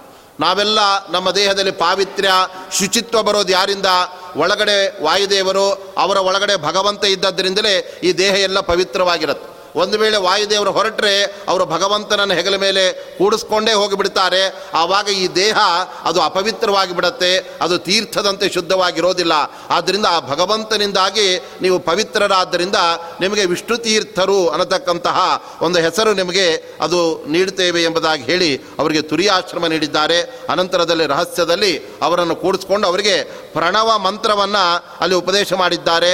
ಅಮುಷ್ಮಯಿ ಪಂಚತಪಸಃ ನವಿದುಹೋ ಯತ್ ತಪಸ್ವಿನಃ ಅಂತಹ ಆ ಪಂಚಾಗ್ನಿಗಳ ಮಧ್ಯದಲ್ಲಿ ತಪಸ್ಸನ್ನು ಆಚರಿಸ್ತಕ್ಕಂತಹ ತಪಸ್ವಿಗಳಿಗೂ ಕೂಡ ಆ ತಿಳಿದೇ ಇರತಕ್ಕಂತಹ ಅನೇಕ ರಹಸ್ಯವಾದ ಪರಬ್ರಹ್ಮ ತತ್ವವನ್ನೆಲ್ಲ ಆ ವಿಷ್ಣು ತೀರ್ಥರಿಗೆ ಮಧ್ವಾಚಾರ್ಯರು ಉಪದೇಶ ಮಾಡಿದ್ದಾರೆ. ಅನಾಂತರದಲ್ಲಿ, ಶ್ರೀ ವಿಷ್ಣು ತೀರ್ಥನಾಮಾಸ್ಮೈ ಪ್ರೀತಿ ತೀರ್ಥ ಪ್ರದತ್ತವಾನ್. ಮಧ್ವಾಚಾರ್ಯರಿಗೆ ಪ್ರೀತಿ ತೀರ್ಥರು ಅಂತ ಹೆಸರು. ಯಾಕೆಂದರೆ ಭಗವಂತನನ್ನು ನಾವು ಹೇಗೆ ಪ್ರೀತಿಸಬೇಕು, ಅವನನ್ನು ಮಹಾತ್ಮವನ್ನು ಹೇಗೆ ನಾವು ತಿಳ್ಕೊಳ್ಬೇಕು ಅಂತ ತಮ್ಮ ಶಾಸ್ತ್ರಗಳಿಂದ ಅವರು ತಿಳಿಸ್ಕೊಟ್ಟವರಾದ್ದರಿಂದ ಅಂತಹ ಶ್ರೀಮದ್ ಆಚಾರ್ಯರು ಆಶ್ರಮವನ್ನು ನೀಡಿ ಅವರಿಗೆ ವಿಷ್ಣು ತೀರ್ಥರು ಅಂತ ನಾಮಕರಣ ಮಾಡಿದ್ದಾರೆ. ಅನಂತರದಲ್ಲಿ ಆ ನಿರಂತರ ಪಾಠ ಪ್ರವಚನ, ಗ್ರಂಥಗಳ ಅಧ್ಯಯನ, ಈ ಅದ್ಭುತವಾದ ಸಾಧನೆಯಿಂದ ವಿಷ್ಣು ತೀರ್ಥರು ಬಹಳ ಮತ್ತೆ ಸಾಧನೆಯನ್ನು ಅವರು ನಡೆಸಿದ್ದಾರೆ. ಅವರು ಅನಂತರದಲ್ಲಿ ಈ ಸುಬ್ರಹ್ಮಣ್ಯ ಕ್ಷೇತ್ರದ ಪರಿಸರದಲ್ಲಿ ಅವರು ವಾಸವನ್ನು ಮಾಡ್ತಾ ಉತ್ಕಟವಾದ ವೈರಾಗ್ಯದಿಂದ ಅವರು ತಪಸ್ಸನ್ನು ಮಾಡ್ತಾರೆ. ಆ ಸಂದರ್ಭದಲ್ಲಿ ಆ ಆಸುಪಾಸಿನ ಜನಗಳೆಲ್ಲ ಬಂದು, ನೀವು ಇತರ ಉಪವಾಸ ಇರಬೇಡಿ ಸ್ವಾಮಿ, ನೀವೇನಾದರೂ ಆಹಾರ ತಗೊಳ್ಳಿ ಅಂತ ಹೇಳಿದ್ರೆ ಯಾವ ಆಹಾರವನ್ನು ತಗೊಳ್ತಾ ಇರಲಿಲ್ಲ. ಅಲ್ಲೇ ಆ ಬಿಲ್ವ ಗಿಡ ಅಂತ ಗಿಡದಿಂದ ಬಿದ್ದ ಆ ಬಿಲ್ವ ಎಲೆಗಳನ್ನು ತಿಂದು ಅವರು ತಪಸ್ಸನ್ನು ಮಾಡ್ತಾ ಇತ್ತು ಅನಂತರದಲ್ಲಿ, ಇಲ್ಲ, ಏನಾದರೂ ಆಹಾರ ತಗೊಳ್ಬೇಕು ಅಂತ ಹೇಳಿದಾಗ, ಪಂಚಗವ್ಯಂ ಪಪವು ಕಿಂಚಿತ್ ಪಂಚಮೇ ಪಂಚಮೇ ದಿನೇ ನಮ್ಮ ದೇಹ ಪರಿಶುದ್ಧವಾಗಲಿ ಎನ್ನುವ ದೃಷ್ಟಿಯಿಂದ ಅವರು ಸ್ವತಃನೇ ಪರಿಶುದ್ಧರಾಗಿದ್ದಾರೆ. ಆದರೂ ಕೂಡ ಐದು ದಿನಕ್ಕೆ ಒಮ್ಮೆ ಪಂಚಗವಮೆಯನ್ನು ತೆಗೆದುಕೊಂಡು ಮತ್ತೆ ತಪಸ್ಸನ್ನು ಮುಂದುವರಿಸ್ತಾ ಇದ್ದರಂತೆ. ಪಂಚಗವ್ಯ ಅಂದರೆ ಅದು ಗೋವಿನ ಹಾಲು ಮತ್ತು ಮೊಸರು, ಅನಂತರದಲ್ಲಿ ಅದರ ಗೋಮಯ ಮತ್ತು ಗೋಮೂತ್ರ, ಅನಂತರದಲ್ಲಿ ಬೇರೆ ಬೇರೆ ಪದಾರ್ಥಗಳನ್ನೆಲ್ಲ ಅದರನ್ನು ಸೇರ್ಪಡೆ ಮಾಡಿ ಆ ಪಂಚಗವ್ಯವನ್ನು ನಾವು ತೆಗೆದುಕೊಂಡ್ರೆ ಬರೀ ನಮ್ಮ ದೇಹದಲ್ಲಿದ್ದ ಪಾಪ ಅಷ್ಟೇ ಹೋಗೋದಲ್ಲ, ನಮ್ಮ ಅಸ್ಥಿಗತವಾದ ಪ್ರಾ, ಆ ಒಂದು ಪಾಪವನ್ನು ಕೂಡ ಅದು ಹೋಗಲಾಡಿಸ್ತಕ್ಕಂಥದ್ದಾಗಿದೆ ಆದ್ದರಿಂದ ಅಂತಹ ಪಂಚಗವ್ಯವನ್ನು ಮೂರು ಬಾರಿ ಚೆನ್ನಾಗಿ ಅದನ್ನು ತೆಗೆದುಕೊಳ್ಬೇಕು ನಾವು ಕೂಡ ಯಜ್ಞೋಪವೀತ ಹಾಕ್ಕೊಳ್ಳುವಾಗ ಈ ಶ್ರಾವಣಿ ಅಂತ ಅವಾಗೆಲ್ಲ ಪಂಚಗವ್ಯ ತಗೊಳ್ತಾ ಇರ್ತೇವೆ. ಪಂಚಗವ್ಯ ತಗೊಳ್ಳಿ ಅಂದರೆ ಕೆಲವರು ಕೈ ಹಿಡಿಯೋದೇಗೇನು ಹಿಂಗೆ ಹಿಡಿತಾರೆ. ಯಾಕೆ ಅಂದರೆ ಎಲ್ಲ ಕೆಳಗೆ ಬಿದ್ದು ಹೋಗ್ಬಿಡಲಿ, ಆಮೇಲೆ ಒಂದು ಚೂರು ವಾಸ್ತಿ ನೋಡಿ ಬಿಟ್ಬಿಡೋದು ಅದೇ ಪಂಚಾಮೃತ ತಗೊಳ್ಳಿ ಅಂದರೆ ಎರಡು ಕೈ ಹಿಡಿದು ಬಿಡ್ತಾರೆ. ಒಂದು ಹನಿನೂ ಕೆಳಗೆ ಬಿದ್ದು ಹೋಗಬಾರ್ದು, ಚೆನ್ನಾಗಿ ಎಲ್ಲ ಒಳಗೆ ಹೋಗಬೇಕು ಅಂತ ನಮಗೆ ಪಂಚಾಮೃತ ಅಂದರೆ ಇಷ್ಟ, ಪಂಚಗವ್ಯ ಅಂದರೆ ಅಷ್ಟು ಇಷ್ಟ ಇಲ್ಲ. ಆದ್ದರಿಂದ ಆ ತರಹ ಪಂಚಗವ್ಯ ನಮ್ಮ ದೇಹದ ಒಂದು ಶುದ್ಧಿಯನ್ನು ತಂದು ಕೊಡ್ತಕ್ಕಂಥದ್ದು, ಅದನ್ನು ಐದೈದು ದಿನಗಳಿಗೆ ಒಮ್ಮೆ ತೆಗೆದುಕೊಂಡು ವಿಷ್ಣು ತೀರ್ಥರು ವಿಶೇಷವಾಗಿ ಅವರು ತಪಸ್ಸನ್ನು ಮಾಡಿದ್ದಾರೆ. ಹೀಗೆ ವಿಷ್ಣು ತೀರ್ಥರ ತಪಸ್ಸು, ಅವರಿಗೆ ಶ್ರೀಮದ್ ಆಚಾರ್ಯನು ಮಾಡಿದ ಅನುಗ್ರಹ, ಅದು ಎಂಥದ್ದು ಅಂದರೆ ಮಧ್ವವಿಜಯ ಬಣ್ಣಿಸ್ತಾ ಇದೆ. ಅದನ್ನು ನಮಗೆ ಹೇಳಲಿಕ್ಕೆ ಆಗುವುದಿಲ್ಲ. ಕೆಲವು ಹೇಳಲೇಬಾರದು ಅಂತಿದೆ. ಅತ್ಯಂತ ಗೌಪ್ಯವಾದ ಮುಚ್ಚಿಡುವಂತಹ ಮುಚ್ಚಿಡಬೇಕಾದ ವಿಚಾರಗಳಾಗಿದೆ. ಒಟ್ಟಿನಲ್ಲಿ ಆಚಾರ್ಯರು ಏನಾದ್ರು ಅವರಿಗೆ ಅನುಗ್ರಹ ಮಾಡಿದರೋ, ಅವ್ರು ಏನನ್ನು ಪಡೆದರೋ, ಅದೆರಡು ಅವರಿಗೆ ಮಾತ್ರವೇ ಗೊತ್ತಾಗಿ, ಗೊತ್ತೇ ಹೊರತಾಗಿ ಬೇರೆ ಯಾರಿಗೂ ಕೂಡ ಗೊತ್ತಿಲ್ಲ. ಆ ರೀತಿಯಾಗಿ ಅಪೂರ್ವವಾದ ಆ ಸಿದ್ಧಿಯನ್ನು ಪಡೆದಿರತಕ್ಕಂಥ ವಿಷ್ಣು ತೀರ್ಥರು ಅಲ್ಲಿಯೇ ಅವರು ಕುಮಾರಧಾರ ಕ್ಷೇತ್ರದ ಪರಿಸರದಲ್ಲಿದ್ದಾರೆ. ಮುಂದೆ ಶ್ರೀಮದ್ ಆಚಾರ್ಯರ ಈ ಸಿದ್ಧಾಂತ ಕೆಲವು ಶತಮಾನಗಳ ನಂತರ ಅದು ಸಂಪೂರ್ಣ ಕಣ್ಮರೆಯಾದಾಗ ಆ ಸಂದರ್ಭದಲ್ಲಿ ವಿಷ್ಣು ತೀರ್ಥರು ಈ ತಾಮ್ರದ ಹಲಗೆಗಳ ಮೇಲೆ ಏನು ಶ್ರೀಮದ್ ಆಚಾರ್ಯರ ಸರ್ವಮೂಲ ಗ್ರಂಥಗಳನ್ನು ಅಲ್ಲಿ ಬರೆದಿಟ್ಟಿದ್ದಾರೆ, ಅದನ್ನು ತೆಗೆದು ಪುನಃ ಅವರು ಪ್ರಚಾರ ಮಾಡಲಿಕ್ಕೆ ಶುರು ಮಾಡ್ತಾರೆ. ಆದ್ದರಿಂದ ಆ ಕಾಲ ಇನ್ನೂ ಕೂಡ ಸನ್ನಿಹಿತ ಆಗಿಲ್ಲ. ಏಕೆಂದರೆ ನಮ್ಮ ಮಾಧ್ವ ಸಮಾಜದ ಮಹಾಮಹಾ ವಿದ್ವಾಂಸರು, ಜ್ಞಾನಿಗಳು, ಯತಿಗಳೆಲ್ಲ ಅವರು ನಿರಂತರ ಮಧ್ವಶಾಸ್ತ್ರದ ಪ್ರವಚನ, ಅದರ ಪಾಠದಲ್ಲಿ ತೊಡಗಿರೋಣದ್ರಿಂದ ವಿಷ್ಣು ತೀರ್ಥರು ನಾವು ಬರೋದಕ್ಕಿನ್ನೂ ಟೈಮ್ ಬಂದಿಲ್ಲ. ಆದ್ದರಿಂದ ದೊಡ್ಡ ದೊಡ್ಡ ಎತ್ತಿಗಳೆಲ್ಲ ನಿರಂತರ ಸುಧಾ ಪಾಠ, ಸಚ್ಛಾಸ್ತ್ರಗಳ ಅಧ್ಯಯನ, ಅಧ್ಯಾಪನ ಮಾಡ್ತಾ ಇರೋಣದ್ರಿಂದ ನಾವು ಮತ್ತೆ ಯಾವಾಗೂ ಬರೋಣಂತೆ ಸದ್ಯಕ್ಕೆ ಮದ್ದುಶಾಸ್ತ್ರ ಚೆನ್ನಾಗಿ ಉಳ್ಕೊಂಡಿದೆ. ಆದ್ದರಿಂದ ನಾವು ಬರೋದಿಲ್ಲ ಅಂತ ಅವರಲ್ಲಿ ಆ ಕುಮಾರಧಾರ ಕ್ಷೇತ್ರದಲ್ಲಿ ಅವರು ಉಳಿದುಕೊಂಡಿದ್ದಾರೆ. ಈ ರೀತಿಯಾಗಿ ಶ್ರೀಮದ್ ಆಚಾರ್ಯರಿಂದ ಮೊಟ್ಟ ಮೊದಲು ಆಶ್ರಮವನ್ನು ತೆಗೆದುಕೊಂಡು ಅವರ ಅನುಗ್ರಹದಿಂದ ವಿಶೇಷವಾದ ತಪಸ್ಸನ್ನು ಮಾಡಿ ಆ ಪ್ರಸಿದ್ಧಿಯನ್ನು ಪಡೆದಿರತಕ್ಕಂತಹ ಮಹಾನುಭಾವರೇ ವಿಷ್ಣು ತೀರ್ಥರಾಗಿದ್ದಾರೆ ಅವರ ಚರಿತ್ರೆ ವಿಸ್ತಾರವಾಗಿ ಈ ಒಂದು ಸುಮಧ್ವೇಜದಲ್ಲಿ ಬಂದಿದೆ. ಅದಾದ ನಂತರದಲ್ಲಿ ಕುಮಾರ ಪರ್ವತಕ್ಕೆ ಹೋಗಿ ಆರುರೋಹ ದುರಾರೋಹಂ ಸಪರೈಹಿ ಪ್ರೀತಿಕಿರ್ಧರೇಹಿ. ಮಧ್ವಾಚಾರ್ಯ ಹೇಗೆ ಇವತ್ತಿಗೂ ಕೂಡ ಬದ್ರಿಕಾಶ್ರಮದಲ್ಲಿ ಅವರು ನೆಲೆಸಿದ್ದಾರೆ. ಅದರಂತೆ ಅವರ ತಮ್ಮಂದಿರಾದ ವಿಷ್ಣು ತೀರ್ಥರು ಕೂಡ ಆ ಕುಮಾರ ಪರ್ವತದ ಬಳಿ ಹೋಗಿ ಅವರು ತಪಸ್ಸನ್ನು ಮಾಡ್ತಾ ಅಲ್ಲಿಯೇ ಇದ್ದಾರೆ. ಆ ನಂತರದಲ್ಲಿ ಮುಂದೆ ಅವರು ಮಧ್ವಶಾಸ್ತ್ರವನ್ನು ಅಲ್ಲಿ ವಿಶೇಷವಾಗಿ ಅಲ್ಲಿ ಪ್ರಚಾರ ಮಾಡೋದಕ್ಕೋಸ್ಕರ ಅವರು ಬರ್ತಾರೆ ಎಂಬುದನ್ನು ಅವರು ತಿಳಿಸ್ತಾ ಇದ್ದಾರೆ. ಮುಂದೆ ಪದ್ಮನಾಭ ತೀರ್ಥರು ಅಂತ ಮತ್ತೊಬ್ಬ ತೀರ್ಥರ ಘಟ್ಟದ ಮೇಲಿನ ಒಬ್ಬ ಸನ್ಯಾಸಿಗಳು ಶ್ರೀಮದ್ ಆಚಾರ್ಯರ ಶಿಷ್ಯರಾಗ್ತಾ ಇದ್ದಾರೆ. ಪದ್ಮನಾಭ ತೀರ್ಥರವರ ಮುಂಚಿತವಾಗಿ ಶೋಭನ ಭಟ್ಟರು ಅಂತ ಅದ್ವೈತ ವಿದ್ವಾಂಸರಾಗಿತ್ತು ಅವರು ಆಂಧ್ರದ ಒಂದು ಪರಿಸರದಲ್ಲಿ, ವಿಜಯವಾಡದ ಪರಿಸರದಲ್ಲಿ ಪ್ರತಿ ವರ್ಷವೂ ಒಂದು ದೊಡ್ಡ ಸಭೆಯನ್ನು ನಡೆಸ್ತಾ ಇತ್ತು ಆ ಸಭೆಗೆ ಬರುವ ದೊಡ್ಡ ದೊಡ್ಡ ವಿದ್ವಾಂಸರ ವಿದ್ವತ್ತನ ಪರೀಕ್ಷೆ ಮಾಡಿ ಅವರಿಗೆ ತಕ್ಕ ಒಳ್ಳೆ ಸಂಭಾವನೆಯನ್ನು ಕೊಟ್ಟು ಅವರು ಕಳಿಸ್ತಾ ಇತ್ತು ಅದೇ ಸಂದರ್ಭದಲ್ಲಿ ಶ್ರೀಮದ್ ಆಚಾರ್ಯರು ಬದರಿ ಯಾತ್ರೆಯನ್ನು ಮುಗಿಸ್ಕೊಂಡು ಅವರು ಬರುವಾಗ ಆಂಧ್ರದ ಹಾದಿಯಿಂದ ಅವರು ಬರಬೇಕಾಯಿತು. ಆ ಶೋಭನ ಭಟ್ಟರ ಆ ಸಭೆಗೆ ಮಧ್ವಾಚಾರ್ಯ ಬಂದುಬಿಡ್ತಾರೆ. ಆ ಸಭೆಯಲ್ಲಿ ಮೊಟ್ಟ ಮೊದಲು ಅವರು ಮಧ್ವಶಾಸ್ತ್ರವನ್ನು ಅವರು ಪ್ರವಚನ ಮಾಡ್ತಾರೆ. ಹಾಗಾಗಿ ಮಧ್ವ ಸಿದ್ಧಾಂತದ ನಿಜವಾದ ಉಗಮ ಆಗಿದ್ದು ಎಲ್ಲಿ ಎಂದರೆ ಆಂಧ್ರದ ವಿಜಯವಾಡದ ಪರಿಸರದಲ್ಲಿ. ಶ್ರೀಮದ್ ಆಚಾರ್ಯರು ಅಲ್ಲಿ ಆ ಸಭೆಯಲ್ಲಿ ಅದನ್ನು ಮೊಟ್ಟ ಮೊದಲು ಅದರ ಪ್ರವಚನವನ್ನು ಮಾಡ್ತಾ ಇದ್ದಾರೆ. ಅದರಿಂದ ಆಕರ್ಷಿತರಾದಂತಹ ಆ ಶೋಭನ ಭಟ್ಟರು ಅವರ ಶಿಷ್ಯತ್ವವನ್ನು ವಹಿಸಿ ಅವರ ಮೂಲಕ ಆ ಸನ್ಯಾಸಾಶ್ರಮವನ್ನು ಅವರು ಪಡಿತಾ ಇದ್ದಾರೆ. ಅಂತಹ ಪದ್ಮನಾಭ ತೀರ್ಥರು ಅಂತ ಅವರಿಗೆ ನಾಮಕರಣವನ್ನು ಮಾಡಿ ಸದ್ಯೋ ವಿದ್ಯಾಂ ದದೌ ಶುಭಾಂ ಅಂತ ಹೇಳ್ತಾ ಇದ್ದಾರೆ. ಅವರಿಗೆ ಸಕಲ ವಿದ್ಯೆಗಳನ್ನು ಕೂಡ ಆ ವಿಶೇಷವಾಗಿ ಉಪದೇಶ ಮಾಡಿ ಅವರಿಗೆ ಅನುಗ್ರಹವನ್ನು ಮಾಡಿದ್ದಾರೆ. ಮುಂದೆ ಪದ್ಮನಾಭ ತೀರ್ಥರು ಅನೇಕ ವಾದಿಗಳನ್ನು ಅವರು ನಿಗ್ರಹ ಮಾಡ್ತಾ, ಮಧ್ವಶಾಸ್ತ್ರ, ಅದು ಬಲಮುಡಿ ಶಂಕ ಇದ್ದಂತೆ ಆದ್ದರಿಂದ ಅದನ್ನು ಮನೆಯಲ್ಲಿಟ್ಕೊಂಡ್ರೂ ಅವನಿಗೆ ಸಂಪತ್ತು ಬರುತ್ತೆ, ಪೂಜೆ ಮಾಡಿದರೆ ಮತ್ತಷ್ಟು ವಿಶೇಷವಾದ ಆ ಸಂಪತ್ತು ಬರುತ್ತೆ, ಅದರಂತೆ ಮಧ್ವಶಾಸ್ತ್ರವನ್ನು ಅಧ್ಯಯನ ಮಾಡಿದವರಿಗೂ ಕೂಡ ಆ ವಿಶೇಷವಾದ ಆ ಫಲ ಬರುತ್ತೆ ಎಂಬುದನ್ನು ಅವರು ತಿಳಿಸ್ತಾ ಇದ್ದಾರೆ. ಇದರ ಜೊತೆ ಜೊತೆಯಲ್ಲಿ ಅಷ್ಟಮಠದ ಆ ಯತಿಗಳನ್ನು ಕೂಡ ರೂಪುಗೊಳಿಸ್ತಾ ಇದ್ದಾರೆ ಶ್ರೀಮದ್ ಆಚಾರ್ಯ ಈ ಸಂದರ್ಭದಲ್ಲಿ ಅವರು ಉಡುಪಿಯಲ್ಲಿ ಶ್ರೀ ಕೃಷ್ಣ ಪರಮಾತ್ಮನನ್ನು ಅಲ್ಲಿ ಪ್ರತಿಷ್ಠೆ ಮಾಡ್ತಾ ಇದ್ದಾರೆ. ಅದು ದ್ವಾರಕೆಯಿಂದ ಬಂದಂತಹ ಕೃಷ್ಣನ ಪ್ರತಿಮೆ. ಆದ್ದರಿಂದ ಜನಗಳಿಗೆ ಶಾಸ್ತ್ರವನ್ನು ಅಧ್ಯಯನ ಮಾಡಬೇಕು, ತತ್ವಜ್ಞಾನವನ್ನು ಪಡೆಯಬೇಕು ಅಂದರೆ ಬಹಳ ಕಠಿಣವಾದ ಮಾರ್ಗ. ಎಲ್ಲರಿಗೂ ಅದು ಗೋಚರವಾಗುವುದಿಲ್ಲ. ಆದ್ದರಿಂದ ಸಾಮಾನ್ಯ ಜನಗಳಿಗೆ ಭಗವಂತನ ಪುಟ್ಟದಾದ ಬಾಲರೂಪದ ಕೃಷ್ಣನನ್ನು ನೋಡಿ ಅದರಿಂದಲೇ ಅವರು ಪಾಪವನ್ನು ಕಳೆದುಕೊಳ್ಳಲಿ. ಅವರಿಗೆ ಎಲ್ಲ ಸಾಮಾನ್ಯ ಜನಗಳಿಗೂ ಕೂಡ ಕೃಷ್ಣ ಅನುಗ್ರಹ ದೊರಕಲಿ ಎಂಬತಕ್ಕಂಥ ದೃಷ್ಟಿಯಿಂದ ಶ್ರೀಮದ್ ಆಚಾರ್ಯರು ಸಾಕ್ಷಾತ್ ರುಕ್ಮಿಣೀ ದೇವಿಯೇ ಪೂಜೆ ಮಾಡಿದ.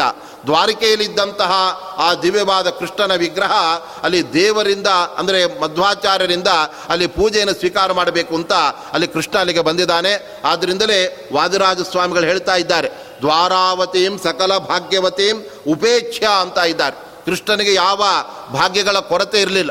ದ್ವಾರಕಾಪಟ್ಟಣ, ಅದು ಸಮೃದ್ಧವಾದಂತಹ ಸಮುದ್ರದ ಮಧ್ಯದಲ್ಲಿರುವ ದೊಡ್ಡ ಪಟ್ಟಣ. ಜೊತೆಗೆ ಕೃಷ್ಣನಿಗೆ ಷಣ್ಮಹಿಷಿಯರು ಆಗಿದ್ದರೂ ಕೂಡ ತಾನು ಮಧ್ವ ಗುರುಗಳ ಮೂಲಕ ಅಲ್ಲಿ ಸೇವೆಯನ್ನು ತೆಗೆದುಕೊಳ್ಳಬೇಕು ಅಂತ ಕೃಷ್ಣನೇ ಶ್ರೀಮದ್ ಆಚಾರ್ಯರಿದ್ದಲ್ಲಿ ಅಲ್ಲಿಗೆ ಬಂದಾಗ ಅಂತಹ ಕೃಷ್ಣನನ್ನು ಉಡುಪಿಯಲ್ಲಿ ಅವರು ಪ್ರತಿಷ್ಠೆ ಮಾಡ್ತಾ ಇದ್ದಾರೆ. ಮಕರ ಸಂಕ್ರಮಣೋತ್ಸವದ ಒಂದು ಶುಭ ಸಮಯದಲ್ಲಿ ಆ ಪರ್ವಕಾಲದಲ್ಲಿ ಆ ಕೃಷ್ಣನ ಒಂದು ಪ್ರತಿಷ್ಠಾಪನೆ ಮಾಡಿ ಅಂತಹ ಕೃಷ್ಣನನ್ನು ಪೂಜೆ ಮಾಡುವುದಕ್ಕೆ ಕೃಷ್ಣ ಅವನು ಅಷ್ಟಮಹಿಷಿಯರ ಪತಿಯಾದ್ದರಿಂದ ಅಷ್ಟಮಠಗಳ ಯತಿಗಳು ಆ ಪೂಜೆ ಮಾಡಬೇಕು ಅನ್ನತಕ್ಕಂಥ ದೃಷ್ಟಿಯಿಂದ ಅವರು ಆ ಯತಿಗಳನ್ನು ರೂಪಿಸಿದ್ದಾರೆ ಅದರಲ್ಲಿ ವಾಮನ ತೀರ್ಥರು ರಾಮತೀರ್ಥರು ಅಧೋಚ್ಛಜ ತೀರ್ಥರೇ ಮೊದಲಾದ ಆ ಎಲ್ಲ ತಮ್ಮ ಶಿಷ್ಯರುಗಳಿಗೆಲ್ಲ ಬೇರೆ ಬೇರೆ ಪ್ರತಿಮೆಗಳನ್ನು ನೀಡಿ, ಅವರಿಗೆಲ್ಲ ನೀವು ಎರಡು ತಿಂಗಳಿಗೆ ಒಮ್ಮೆ ಕೃಷ್ಣನ ಪೂಜೆ ಮಾಡಬೇಕು ಅಂತ ಅವರು ಒಂದು ನಿಯಮವನ್ನು ಮಾಡ್ತಾರೆ. ಮುಂದೆ ವಾದಿರಾಜ ಸ್ವಾಮಿಗಳ ಕಾಲದಲ್ಲಿ ಅದು ಎರಡು ತಿಂಗಳು ಹೋಗಿ ಎರಡು ವರ್ಷವಾಗಿ ಅದು ಬದಲಾಗ್ತಾ ಇತ್ತು. ಯಾಕೆಂದರೆ ವಾದಿರಾಜ ಸ್ವಾಮಿಗಳಿಗೆ ತೀರ್ಥವನ್ನೆಲ್ಲ ಸಂಚಾರ ಮಾಡಿ ತೀರ್ಥಕ್ಷೇತ್ರವನ್ನು ತೀರ್ಥ ಪ್ರಬಂಧ ಅಂತ ಅವರು ಕೃತಿಯನ್ನು ರಚನೆ ಮಾಡಬೇಕು ಅಂತ ಸಂಕಲ್ಪ ಮಾಡಿದರು. ಆದರೆ ಕೇವಲ ಎರಡು ತಿಂಗಳಲ್ಲಿ ಎಲ್ಲ ತೀರ್ಥಕ್ಷೇತ್ರಗಳನ್ನು ಸಂಚಾರ ಮಾಡಲಿಕ್ಕೆ ಆಗೋದಿಲ್ಲ ಆದ್ದರಿಂದ ಎರಡು ತಿಂಗಳಿಗೆ ಬದಲಾಗಿ ಎರಡು ವರ್ಷಕ್ಕೊಮ್ಮೆ, ಅಂದರೆ ಎರಡು ವರ್ಷ ಒಬ್ಬರು ಪರ್ಯಾಯವನ್ನು ಮಾಡಬೇಕು ಅಂತ ನೇಮ ಮಾಡಿದರೆ ಉಳಿದವರಿಗೆ ಸಾಕಷ್ಟು ಸಮಯ ಸಿಗತ್ತೆ ಅನ್ನತಕ್ಕಂಥ ದೃಷ್ಟಿಯಿಂದ ಆ ಸಮಯದಲ್ಲಿ ಅವರು ಎಲ್ಲ ತೀರ್ಥಕ್ಷೇತ್ರಗಳ ಒಂದು ಯಾತ್ರೆಯನ್ನು ಮಾಡಿ ಆ ದಿವ್ಯವಾದ ಕೃತಿಯನ್ನು ರಚನೆ ಮಾಡುವ ಒಂದು ಉದ್ದೇಶದಿಂದಲೇ ಆ ನಿಯಮವನ್ನು ಆ ರೀತಿಯಾಗಿ ಬದಲಾಯಿಸಿದ್ದಾರೆ.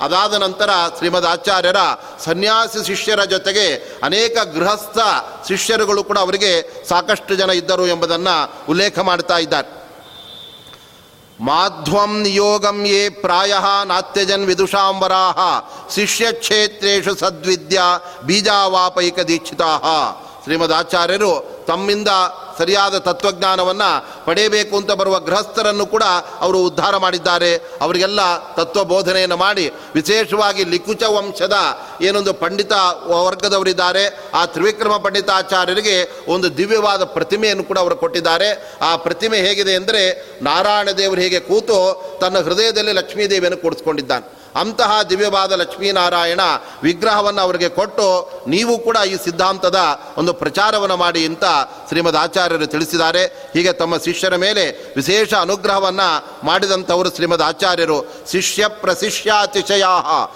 ಈದೃಶಾ ಯದ್ದಯೋದಯಾತು. ಅಂತಹ ಗುರುಗಳ ಆ ಶಿಷ್ಯತ್ವವನ್ನು ವಹಿಸಬೇಕು ಅಂತ ಯಾರಿಗೆ ತಾನೇ ಆಸೆ ಆಗೋದಿಲ್ಲ. ಆ ರೀತಿಯಾಗಿ ಶ್ರೀಮದ್ ಆಚಾರ್ಯರ ಅನೇಕ ಮಂದಿ ಶಿಷ್ಯರುಗಳೆಲ್ಲ ಅವರು ಹಾಕಿಕೊಟ್ಟಂತಹ ದಾರಿಯನ್ನು, ಆ ತತ್ವಜ್ಞಾನದ ಮಾರ್ಗವನ್ನು ಅವರು ಶ್ರೇಷ್ಠವಾಗಿ ನಂಬಿ ಆ ಮೂಲಕ ಆ ಭಗವಂತನ ಉಪಾಸನೆಯನ್ನು ಅವರು ಮಾಡ್ತಾ ಇದ್ದಾರೆ. ಹೀಗೆ ಶ್ರೀಮದ್ ಆಚಾರ್ಯರು ಏಕವಾಟ ಅನ್ನತಕ್ಕಂಥ ಒಂದು ಪರಿಸರದಲ್ಲಿ ಅವರು ಚಾತುರ್ಮಾಸ್ಯಕ್ಕೆ ಕುಳಿತುಕೊಳ್ತಾ ಇದ್ದಾರೆ. ಅಂದರೆ ಕಣ್ವತೀರ್ಥದ ಹತ್ತಿರ ಇರತಕ್ಕಂತಹ ಉಡುಪಿಯ ಮಂಗಳೂರಿನ ಹತ್ತಿರದಲ್ಲಿರುವ ಕಣ್ವತೀರ್ಥ ಅಲ್ಲಿ ಆ ಒಂದು ಏಕವಾಟ ಅನ್ನತಕ್ಕಂತಹ ಪ್ರದೇಶದಲ್ಲಿ ಆಚಾರ್ಯರು ಆ ಚಾತುರ್ಮಾಸ್ಯಕ್ಕೆ ಕುಳಿತುಕೊಳ್ತಾ ಇದ್ದಾರೆ. ಚಾತುರ್ಮಾಸ್ಯ ಅಂದರೆ ಮಳೆಗಾಲದಲ್ಲಿ ನಿರಂತರವಾಗಿ ನಾಲ್ಕು ತಿಂಗಳುಗಳ ಕಾಲ ಯತಿಗಳು ಒಂದೇ ಕಡೆಯಲ್ಲಿ ಅವರು ಕುಳಿತುಕೊಂಡು ಬಿಟ್ಟು ಆ ಪಾಠ ಪ್ರವಚನವನ್ನು ಮಾಡ್ತಾ ಶಿಷ್ಯರಿಗೆ ಜ್ಞಾನದ ಆ ಬೋಧನೆಯನ್ನು ಅವರು ಮಾಡಬೇಕಂತ. ಏಕೆಂದರೆ ಅದು ಮಳೆಗಾಲವಾದ್ದರಿಂದ ಪ್ರಯಾಣ ಬಹಳ ಕಷ್ಟವಾಗುತ್ತೆ. ಒಂದು ವೇಳೆ ಪ್ರಯಾಣ ಮಾಡಿದರೂ ಕೂಡ ಅನೇಕ ಆ ಮಣ್ಣುಗಳಲ್ಲಿರುವ ಕ್ರಿಮಿಕೀಟಗಳಿಗೆ ಮರಣವಾಗಿಬಿಡುತ್ತೆ. ಆದ್ದರಿಂದ ಎತ್ತಿಗಳು ಯಾವತ್ತೂ ಕೂಡ ಅಹಿಂಸೆಯನ್ನು ಪಾಲಿಸಬೇಕಾಗತ್ತೆ. ಆ ದೃಷ್ಟಿಯಿಂದ ಅದು ಶಯನೀಯ ಏಕಾದಶಿ ಅಂತ ಕರೀತಾರೆ. ಅಂದರೆ ಭಗವಂತನಿಗೆ ಆವಾಗ ಮಲಗುವ ಯೋಗನಿದ್ರೆಯನ್ನು ತಾಳ್ತಕ್ಕಂಥದ್ದು ಆ ಭಗವಂತನ ಸ್ವಭಾವವಾದ್ದರಿಂದ ದೇವರು ಮಲಗಿದಾನೆ ಅಂದರೆ ಅದು ಎಲ್ಲ ಕಡೆ ಅಜ್ಞಾನ ಪ್ರಸಾರವಾಗ್ತಾ ಇದೆ ಅಂತ ಅರ್ಥ. ಆವಾಗ ಅಜ್ಞಾನ ಎಲ್ಲ ಕಡೆಯಲ್ಲಿ ಹರಡತಕ್ಕಂತಹ ಆ ವಿಷಮ ಸಮಯದಲ್ಲಿ ಯತಿಗಳಾದಂತಹ ಜ್ಞಾನಿಗಳು ಒತ್ತಟ್ಟಿಗೆ ಅವರು ಕುಳಿತುಕೊಂಡು ಶಿಷ್ಯರಿಗೆಲ್ಲ ಜ್ಞಾನ ಬೋಧನೆಯನ್ನು ಮಾಡಬೇಕಾಗತ್ತೆ. ಅವರು ತತ್ವಜ್ಞಾನವನ್ನು ಉಪದೇಶ ಮಾಡಿ ಆ ಮೂಲಕ ಆ ಶಿಷ್ಯರಲ್ಲಿ ಆ ಜ್ಞಾನದ ಜಾಗೃತಿಯನ್ನು ಮಾಡತಕ್ಕಂಥದ್ದು ಅವರ ಒಂದು ಕರ್ತವ್ಯ. ಆ ರೀತಿಯಾಗಿ ಶ್ರೀಮದ್ ಆಚಾರ್ಯರು ಅಲ್ಲಿ ಅವರು ಕುಳಿತಿದ್ದಾರೆ. ಆವಾಗ ಶ್ರೀಮದ್ ಆಚಾರ್ಯರು ಪ್ರತಿನಿತ್ಯವೂ ಕೂಡ ಆ ಕಣ್ವತೀರ್ಥದ ಪರಿಸರದಲ್ಲಿ ಯಾವ ತರಹ ತಮ್ಮ ದಿನಚರಿಯನ್ನು ಪಾಠ ಪ್ರವಚನಾದಿ ಕಾರ್ಯಗಳನ್ನು ಅವರು ನಡೆಸ್ತಾ ಇದ್ದರು ಎಂಬುದನ್ನು ಹದಿನಾರನೇ ಸರ್ಗದ ಸುಮಧ್ವೇಜದಲ್ಲಿ ಬಣ್ಣಿಸ್ತಾ ಇದ್ದಾರೆ. ಸಾಧುಭ್ಯೋ ಮಧುಮಥನಾಂಗ್ರಿ ಭಕ್ತಿ ಭಾಗ್ಯ ಶ್ರೌತೇಭ್ಯೋ ವಿತತಮತೆರ್ಮಹಾನುಭಾವಂ ವೇದಾಂತಂ ಸ್ವಯಮಿವ ಬಂಧ ಮೋಕ್ಷ ಮೂಲಂ ವ್ಯಾಚಷ್ಟ ಸ್ಫುಟಮಥ ಕೋಪಿ ಕೋವಿದೌತ್ರ ಶ್ರೀಮದ್ ಆಚಾರ್ಯರು ತಮ್ಮ ಶಿಷ್ಯವರ್ಗಕ್ಕೆ ಸೇರಿದ ಒಬ್ಬ ವಿದ್ವಾಂಸ ಆತ, ಆತನನ್ನು ಅಲ್ಲಿ ಆತನಿಗೆ ಹೇಳಿ, ನಾವು ಪಾಠವನ್ನು ಹೇಳ್ತಾ ಇದ್ದೀವಿ. ಆದ್ದರಿಂದ ಎಲ್ಲರೂ ಕೂಡ ಅಲ್ಲಿ ಬಂದು ಕೂಡಬೇಕು ಅಂತ ಹೇಳಿದಾಗ, ಆ ಸಂದರ್ಭದಲ್ಲಿ ಶಿಷ್ಯ ವರ್ಗದವರೆಲ್ಲ ಅಲ್ಲಿ ಬಂದು ಕೂಡ್ತಾ ಇದ್ದಾರೆ. ವೇದಾಂತವನ್ನು ಕೇಳಬೇಕಾದರೆ, ಬ್ರಹ್ಮಸೂತ್ರಗಳ ಮೂಲಕ ಆ ಪರತತ್ವದ ಮಹಿಮೆಯನ್ನು ತಿಳ್ಕೊಳ್ಬೇಕಾದ್ರೆ, ಅದಕ್ಕೆ ಯಾರು ಅಧಿಕಾರಿಗಳು? ಯಾರು ಅದನ್ನು ಕೇಳೋದಕ್ಕೆ ಯೋಗ್ಯರಾದವರು? ಯಾರಿಗೆ ಎಲಿಜಿಬಿಲಿಟಿ ಇದೆ? ಅನ್ನತಕ್ಕಂಥದ್ದನ್ನು ಇಲ್ಲಿ ಅವರು ಹೇಳ್ತಾ ಇದ್ದಾರೆ. ಅವರು ಸಾಧುಭ್ಯ. ಅವರು ಸಜ್ಜನಿಕೆಯನ್ನು ಪಡೆದಿರಬೇಕು. ಆದ್ದರಿಂದ ಇಲ್ಲಿ ಪಾಠ ಕೇಳೋದು, ಹೊರಗಡೆ ಹೋಗಿ ಇನ್ನೊಂದು ಯಾರಿಗೋ ದ್ರೋಹವನ್ನು ಬಗೆಯೋದು, ಇನ್ನೊಬ್ಬರಿಗೆ ಉಪದ್ರವವನ್ನು ಮಾಡತಕ್ಕಂಥದ್ದು, ಆ ರೀತಿಯ ಸ್ವಭಾವದವರು ಯಾವತ್ತು ವೇದಾಂತ ಓದೋಕ್ಕೆ ಅರ್ಹರಾಗಿಬಿಡ್ತಾರೆ. ಆದ್ದರಿಂದ ಅವರು ಸರಳ ಸಜ್ಜನಿಕೆಯನ್ನು ಪಡೆದಿರ್ತಕ್ಕಂಥವರಾಗಿರಬೇಕು. ಮತ್ತು ಮಧುಮಥನ ಅಂಗ್ರಿ ಭಕ್ತಿ ಭಾಗ್ಯ ಭಗವಂತನ ಪಾದ ಕಮಲಗಳಲ್ಲಿ ನಿರ್ಮಲವಾದ ಭಕ್ತಿಯನ್ನು ಪಡೆದವರು ಮಾತ್ರವೇ ಈ ವೇದಾಂತವನ್ನು ಅಧ್ಯಯನ ಮಾಡುವುದಕ್ಕೆ ಅವರು ಅರ್ಹರಾಗಿರ್ತಾರೆ. ಇಲ್ಲದೆ ಹೋದರೆ ಮಠಕ್ಕೆ ಯಾಕೆ ಪಾಠಕ್ಕೆ ಹೋಗ್ತೀರಾ ಅಂದರೆ ಮನೆಯಲ್ಲಿ ಹೆಂಡತಿ ಅಂತೂ ಅಡುಗೆ ಮಾಡಿ ಹಾಕ್ಲಿಕ್ಕೆ ಆಗೋದಿಲ್ಲ ಆಗುತ್ತೆ. ಆದ್ದರಿಂದ ಮಠದಲ್ಲಿ ಅವರು ಊಟನೂ ಆಗುತ್ತೆ ನಿದ್ರೂ ಆಗುತ್ತೆ. ಸ್ವಲ್ಪ ಎದ್ಕೊಂಡಿದ್ದರೆ ಪಾಠನೂ ಕೇಳ್ಬೋದು ಅಂತ ಕೇವಲ ಲೌಕಿಕ ಫಲಕ್ಕೋಸ್ಕರ ಪಾಠ ಕೇಳೋದಲ್ಲ, ಮಧುಮಥನಾಂಗ್ರಿ ಭಕ್ತಿ ಭಾಗ್ಯ ಭಗವಂತನಲ್ಲಿ ಭಕ್ತಿಯನ್ನು ಆ ಪಡೆದಿರತಕ್ಕಂಥವರೇ ಆ ಶಾಸ್ತ್ರವನ್ನು ಓದೋದಕ್ಕೆ ಅರ್ಹರಾಗಿದ್ದಾರೆ. ಮತ್ತು ಶ್ರೌತೇಭ್ಯ, ಅವರು ವೇದಗಳಲ್ಲಿ, ಶ್ರುತಿಗಳಲ್ಲಿ, ಮತ್ತು ಅಂದರೆ ಸ್ಮೃತಿಗಳಲ್ಲಿ ಹೇಳಿದ ಕರ್ಮಗಳ ಆಚರಣೆಯನ್ನು ಮಾಡ್ತಕ್ಕಂಥವರಾಗಿರ್ಬೇಕು. ನಾವು ಸಂಧ್ಯಾ ವಂದನೆ ಮಾಡೋದಿಲ್ಲ ಆದರೆ ಶಾಸ್ತ್ರ ಪಾಠಕ್ಕೆ ಹೋಗ್ತೇವೆ ಅಂದರೆ ಅದರಿಂದ ಶಾಸ್ತ್ರ ಅದು ದೊರಕೋದಿಲ್ಲವಾದ್ದರಿಂದ ಅವರು ಶ್ರೌತ ಸ್ಮಾರ್ಥ ಕ್ರಿಯೆಗಳನ್ನು ಮಾಡ್ತಕ್ಕಂಥವರಾಗಿರಬೇಕು. ಏಕೆಂದರೆ ಕರ್ಮಗಳೇ ನಮಗೆ ಜ್ಞಾನದ ಸೋಪಾನ ಅಂತ ಶಾಸ್ತ್ರಗಳೆಲ್ಲ ಹೇಳ್ತಾ ಇತ್ತು ನಮಗೆ ಬೆಳಿಗ್ಗೆ ಎದ್ದು ಹೇಳಲಿಕ್ಕೆ ಆಗೋದೇ ಇಲ್ಲ, ಎದ್ರು ಪೂಜೆ ಮಾಡೋದಿಲ್ಲ, ಸಂಧ್ಯಾ ಬಂದರೆ ನಮಗೆ ಬೇಡ, ಬರೀ ಕೈ ಮುಗಿದು ಬಿಟ್ಟರೆ ಅಷ್ಟೇ ದೊಡ್ಡದು ಅಂತ ನಾವು ಭಾವಿಸೋದಲ್ಲ ನಮ್ಮ ವಿಹಿತವಾದ ಕರ್ತವ್ಯಗಳನ್ನು ಅವಶ್ಯವಾಗಿ ನಾವು ಮಾಡಲೇಬೇಕು. ಅದನ್ನು ನಾವು ಮಾಡಿದಾಗ ನಿರಂತರ ಕರ್ಮಾಚರಣೆಯಿಂದ ನಮ್ಮ ಅಂತರಂಗ ಪರಿಶುದ್ಧವಾಗ್ತಾ ಬರುತ್ತೆ. ಆವಾಗ ಅಲ್ಲಿ ಭಗವಂತನ ಜ್ಞಾನದ ಬಗ್ಗೆ ಆಸಕ್ತಿ ಬರುತ್ತೆ. ಆಮೇಲೆ ಭಗವಂತನ ಜ್ಞಾನವೂ ಕೂಡ ಅದು ನಮಗೆ ದೊರಕತ್ತೆ. ಆದ್ದರಿಂದ ಹೇಗೆ ಒಂದು ಮಡಕೆಯಲ್ಲಿ ನಾವು ಹೊಸದಾಗಿ ತಂದ ಕೂಡಲೇ ಅದರ ಒಳಗಡೆ ಹಾಲನ್ನು ಹಾಕಿಬಿಟ್ರೆ ಆ ಹಾಲೆಲ್ಲ ಮಣ್ಣಾಗಿಬಿಡತ್ತೆ. ಅದನ್ನು ಉಪಯೋಗ ಮಾಡಲಿಕ್ಕೆ ಆಗೋದಿಲ್ಲ. ಆ ಮಡಕೆಯನ್ನು ಚೆನ್ನಾಗಿ ನಾವು ತೊಳೆದು ಅನಂತರ ಬಟ್ಟೆಯಿಂದ ಒರೆಸಿ ಮತ್ತೆ ಅದರಲ್ಲಿ ಹಾಲು ಹಾಕಿದಾಗ ಅದು ಹಾಲು ಶುಭ್ರವಾಗಿ, ಅದು ಶುದ್ಧವಾಗಿ ಹೇಗೆ ಉಳಿಯುತ್ತೆ, ಅದರಂತೆ ನಮ್ಮ ದೇಹದ ಅಂತರಂಗದ ಆ ಹೃದಯದ ಒಳಗಡೆ ಕಾಮಕ್ರೋಧಾದಿಗಳು, ರಾಗದ್ವೇಷಗಳು ಇವೆಲ್ಲ ಕಶ್ಮಲಗಳು ಇದ್ದದ್ದರಿಂದ ಅದು ಹೊಸದಾಗಿ ತಂದ ಮಡಕೆ ಇದ್ದಂತೆ ಇರುತ್ತೆ. ಅಲ್ಲಿ ನಾವು ತತ್ವಜ್ಞಾನವೆಂಬ ಹಾಲನ್ನು ನಾವು ಹಾಕಿದರೆ ಆ ಹಾಲು ಅದು ಶುದ್ಧವಾಗಿ ಉಳಿಯೋದಿಲ್ಲ. ಅದನ್ನು ನಾವು ಸತ್ಕರ್ಮ ಅನುಷ್ಠಾನ ನಮ್ಮ ವಿಹಿತವಾದ ಕರ್ತವ್ಯ ಕ್ರಮಗಳ ಒಂದು ಅನುಷ್ಠಾನದಿಂದ ನಮ್ಮ ಹೃದಯವೆಂಬ ಪಾತ್ರೆಯನ್ನು ನಾವು ಪರಿಶುದ್ಧಗೊಳಿಸಿಕೊಂಡಾಗ ಅನಂತರದಲ್ಲಿ ತತ್ವಜ್ಞಾನ ಅಮೃತ ಅಲ್ಲಿ ಉಳಿಯೋದಕ್ಕೆ ಸಾಧ್ಯವಾಗುತ್ತೆ. ಆದ್ದರಿಂದ ಅವರು ಶ್ರೌತ ಸ್ಮಾರ್ಥ ಕ್ರಿಯೆಗಳನ್ನು ಕೂಡ ಅವಶ್ಯವಾಗಿ ಮಾಡ್ತಕ್ಕಂಥವರಾಗಿರಬೇಕು. ವಿತತ ಮತೇರ್ ಮಹಾನುಭಾವಂ ಅಂತಹ ಯೋಗ್ಯರಾದ ಆ ಶ್ರೋತ್ರಗಳೆಲ್ಲ ಅವರು ಮಧ್ವಾಚಾರ್ಯರಿಂದ ಬ್ರಹ್ಮಸೂತ್ರ ಭಾಷ್ಯವನ್ನು ಪಾಠ ಕೇಳಬೇಕು ಅಂತ ಅವರು ಬಂದಾಗ ಅವರಿಗೆ ಆಚಾರ್ಯರು ವೇದಾಂತಂ ಸ್ವಯಮಿವ ಬಂದ ಮೋಕ್ಷ ಮೂಲಂ. ಅವರೇ ನೇರವಾಗಿ ಆ ವೇದಾಂತ ಪಾಠ ಮಾಡ್ತಾ ಇದ್ದಾರೆ. ಆಚಾರ್ಯರ ಆ ಬ್ರಹ್ಮಸೂತ್ರ ಭಾಷ್ಯ ಅದು ಎಂಥದ್ದು ಅಂದರೆ ಬಂಧ ಮೋಕ್ಷ ಮೂಲಂ. ನಮ್ಮ ಎಲ್ಲ ದುಃಖಗಳಿಗೆ ಮೂಲವಾದ ಏನು ಸಂಸಾರ ಬಂಧನ ಇದೆಯಲ್ಲ, ಅದಕ್ಕೆ ಮೋಕ್ಷವನ್ನು ಬಿಡುಗಡೆಯನ್ನು ಕರುಣಿಸ್ತಕ್ಕಂಥದ್ದೇ ಅದು ಶ್ರೀಮದ್ ಆಚಾರ್ಯರ ಭಾಷ್ಯವಾಗಿದೆ. ಆದ್ದರಿಂದ ಯಾರು ಮಹಾನಂದ ತೀರ್ಥರ ಭಾಷ್ಯವನ್ನು ಚೆನ್ನಾಗಿ ಅಧ್ಯಯನ ಮಾಡಿ ಅದನ್ನು ಮನನ ಮಾಡ್ತಾ ಇದ್ದಾರೆ, ಅವರಿಗೆ ಮೋಕ್ಷವೇ ಅದು ದೊರಕತ್ತೆ, ಅದರಲ್ಲಿ ಯಾವುದೇ ಸಂದೇಹ ಎಂಬತಕ್ಕಂಥದ್ದಿಲ್ಲ. ಆದ್ದರಿಂದ ಅಂತಹ ಒಂದು ಶಾಸ್ತ್ರವನ್ನು ವ್ಯಾಚಷ್ಟ ಸ್ಫುಟಂ, ಅದನ್ನು ಬಹಳ ಸ್ಪಷ್ಟವಾಗಿ ಶ್ರೀಮದ್ ಆಚಾರ್ಯರು ಅಲ್ಲಿ ತಿಳಿಸ್ತಾ ಇದ್ದಾರೆ. ಆ ಸಂದರ್ಭದಲ್ಲಿ ಅವರು ಮುಂದೆ ಇನ್ನೊಂದು ಕಡೆ ಪ್ರಯಾಣ ಬೆಳೆಸ್ತಾ ಹೋದಾಗ ಆಚಾರ್ಯರು ಆ ಗೋಮತಿ ಅನ್ನತಕ್ಕಂತಹ ತೀರ್ಥದ ಭದ್ರ ಹೋಗಿದ್ದಾರೆ. ಗೋಮತಿ ಅಂದರೆ ಅದು ಉತ್ತರ ಭಾರತದಲ್ಲಿ ದ್ವಾರಕಾ ಪಟ್ಟಣ, ದ್ವಾರಕೆ ಏನಿದೆ, ಬೇಟ್ ದ್ವಾರಕಾ, ಅದರ ಹತ್ತಿರದಲ್ಲಿರ್ತಕ್ಕಂಥ ಗೋಮತಿ ಎಂಬತಕ್ಕಂಥ ನದಿ. ಆ ನದಿಯ ತೀರಕ್ಕೆ ಶ್ರೀಮದ್ ಆಚಾರ್ಯರು ಬಂದಾಗ ಅವರು ಎಲ್ಲಿ ಹೋದರೂ ವೇದಗಳ ಪ್ರಾಮಾಣ್ಯ, ವೇದಗಳಿಂದ ಭಗವಂತನ ಮಹಿಮೆ ಸಮರ್ಥನೆ ಮಾಡ್ತಾ ಇದ್ದಾಗ ಅಲ್ಲಿದ್ದಂತಹ ಒಬ್ಬ ಶೂದ್ರ ದೊರೆಗೆ ಕೆಲವರೆಲ್ಲ ಪುಂಡರು ಅವನನ್ನು ತುಂಬ ಚೆನ್ನಾಗಿ ಪ್ರೇರಣೆ ಮಾಡಿ, ನೀನು ಹೋಗಿ ಮಧ್ವಾಚಾರ್ಯರನ್ನು ವೇದ ಅಪ್ರಮಾಣ ಅಂತ ಆಕ್ಷೇಪ ಮಾಡು, ಅದಕ್ಕೆ ಅವ್ರು ಏನು ಉತ್ತರ ಕೊಡ್ತಾರೆ ನೋಡೋಣ ಅಂತ ಆ ಶೂದ್ರ ದೊರೆಯನ್ನು ಕಳಿಸ್ಕೊಟ್ಟಾಗ ಆತ ನೇರವಾಗಿ ಬಂದು ಶ್ರೀಮದ್ ಆಚಾರ್ಯರ ಹತ್ರ ಹೇಳ್ತಾ ಇದ್ದಾನೆ, ನೋಡಿ ವೇದಗಳೆಲ್ಲ ಪರಮ ಪ್ರಮಾಣ ಅಂತ ನೀವು ಹೇಳ್ತಾ ಇದ್ದೀರಾ? ಆದರೆ ಆ ವೇದಗಳು ಯಾರಿಗೆ ಫಲವನ್ನು ಕೊಡುತ್ತೆ ಅಂದರೆ ಯಾರು ಅದಕ್ಕೆ ಅಧಿಕಾರಿಯೋ ಫಲವನ್ನು ಅನುಭವಿಸೋದಕ್ಕೆ ಅರ್ಹನೋ ಅವನಿಗೆ ಆ ವೇದದಕ್ಕೂ ವೇದೋಕ್ತವಾದ ಫಲಗಳೆಲ್ಲ ಆಗತ್ತೆ ಅಂತ ನೀವು ಹೇಳ್ತಾ ಇದ್ದೀರಾ? ಹಾಗಾದರೆ ಇವತ್ತು ವೇದಗಳಲ್ಲಿ ಹೇಳಿದ ಯಾವ ಫಲಗಳು ಕೂಡ ಆಗ್ತಾ ಇತ್ತು ಆದ್ದರಿಂದ ಜ್ಯೋತಿಷ್ಠೋಮ ಯಾಗ ಮಾಡಿದರೆ ಸ್ವರ್ಗ ಬರುತ್ತೆ ಅಂದರೆ ಯಾಗ ಮಾಡಿದವನು ಇಲ್ಲೇ ಸತ್ತು ಹೋಗ್ತಾನೆ, ಸ್ವರ್ಗ ಯಾರಿಗಾಯಿತು ಏನು ಗೊತ್ತಾಗೋದೇ ಇಲ್ಲ. ಅದೇ ಥರ ಪುತ್ರಕಾಮೇಶ್ ಯಾಗ ಮಾಡಿದವರಿಗೆ ಮಕ್ಕಳಾಗತ್ತೆ ಅಂದರೆ ಕೆಲವರಿಗೆ ಆ ಯಾಗ ಮಾಡಿದರೂ ಮಕ್ಕಳಾಗೋದಿಲ್ಲ. ಹಾಗಾದರೆ ಅಧಿಕಾರಿಯೇ ಇಲ್ಲ ಅಂತ ಆಯಿತು ಇದ್ದರೆ ಎಲ್ಲಿದ್ದಾನೆ? ಅದನ್ನು ತೋರಿಸಿ. ಆದ್ದರಿಂದ ವೇದಗಳೆಲ್ಲ ಅಪ್ರಮಾಣ. ಇದರಿಂದ ಎಲ್ಲ ವೇದವನ್ನು ಕೂಡ ನಾವು ಅಪ್ರಮಾಣ, ಅದನ್ನು ನಂಬಬಾರದು ಅಂತ ನಾವು ಭಾವಿಸ್ತೇವೆ ಅಂತ ಹೇಳಿದಾಗ ಆ ಕ್ಷಣದಲ್ಲಿ ಶ್ರೀಮದ್ ಆಚಾರ್ಯ ಹೇಳ್ತಾ ಇದ್ದಾರೆ, ಹಾಗಾದರೆ ವೇದವು ಅಪ್ರಮಾಣ, ಅಲ್ಲಿ ಹೇಳಿದ್ದೆಲ್ಲ ಯಾವುದು ಆಗೋದಿಲ್ಲ ಅಂತ ನಿಮ್ಮ ನಂಬಿಕೆಯ. ಹಾಗಾದರೆ ವೇದದಲ್ಲಿ ಹೇಳಿರ್ತಕ್ಕಂಥ ಫಲ ಹಾಗೇ ಆಗತ್ತೆ ಎಂಬುದನ್ನು ನಾವು ಪ್ರಾತ್ಯಕ್ಷಿಕೆಯಿಂದ ತೋರಿಸ್ತೇವೆ. ಅದನ್ನು ಇವೆಲ್ಲ ನೋಡಿ ಅಂತ ನೆರೆದ ಎಲ್ಲ ನಾಸ್ತಿಕರ ಎದುರುಗಡೆ ಶ್ರೀಮದ್ ಆಚಾರ್ಯರು ಒಂದು ಬೀಜವನ್ನು ಕೈಲಿ ತೆಗೊಳ್ಳುತ್ತಾ ಇದ್ದಾರೆ.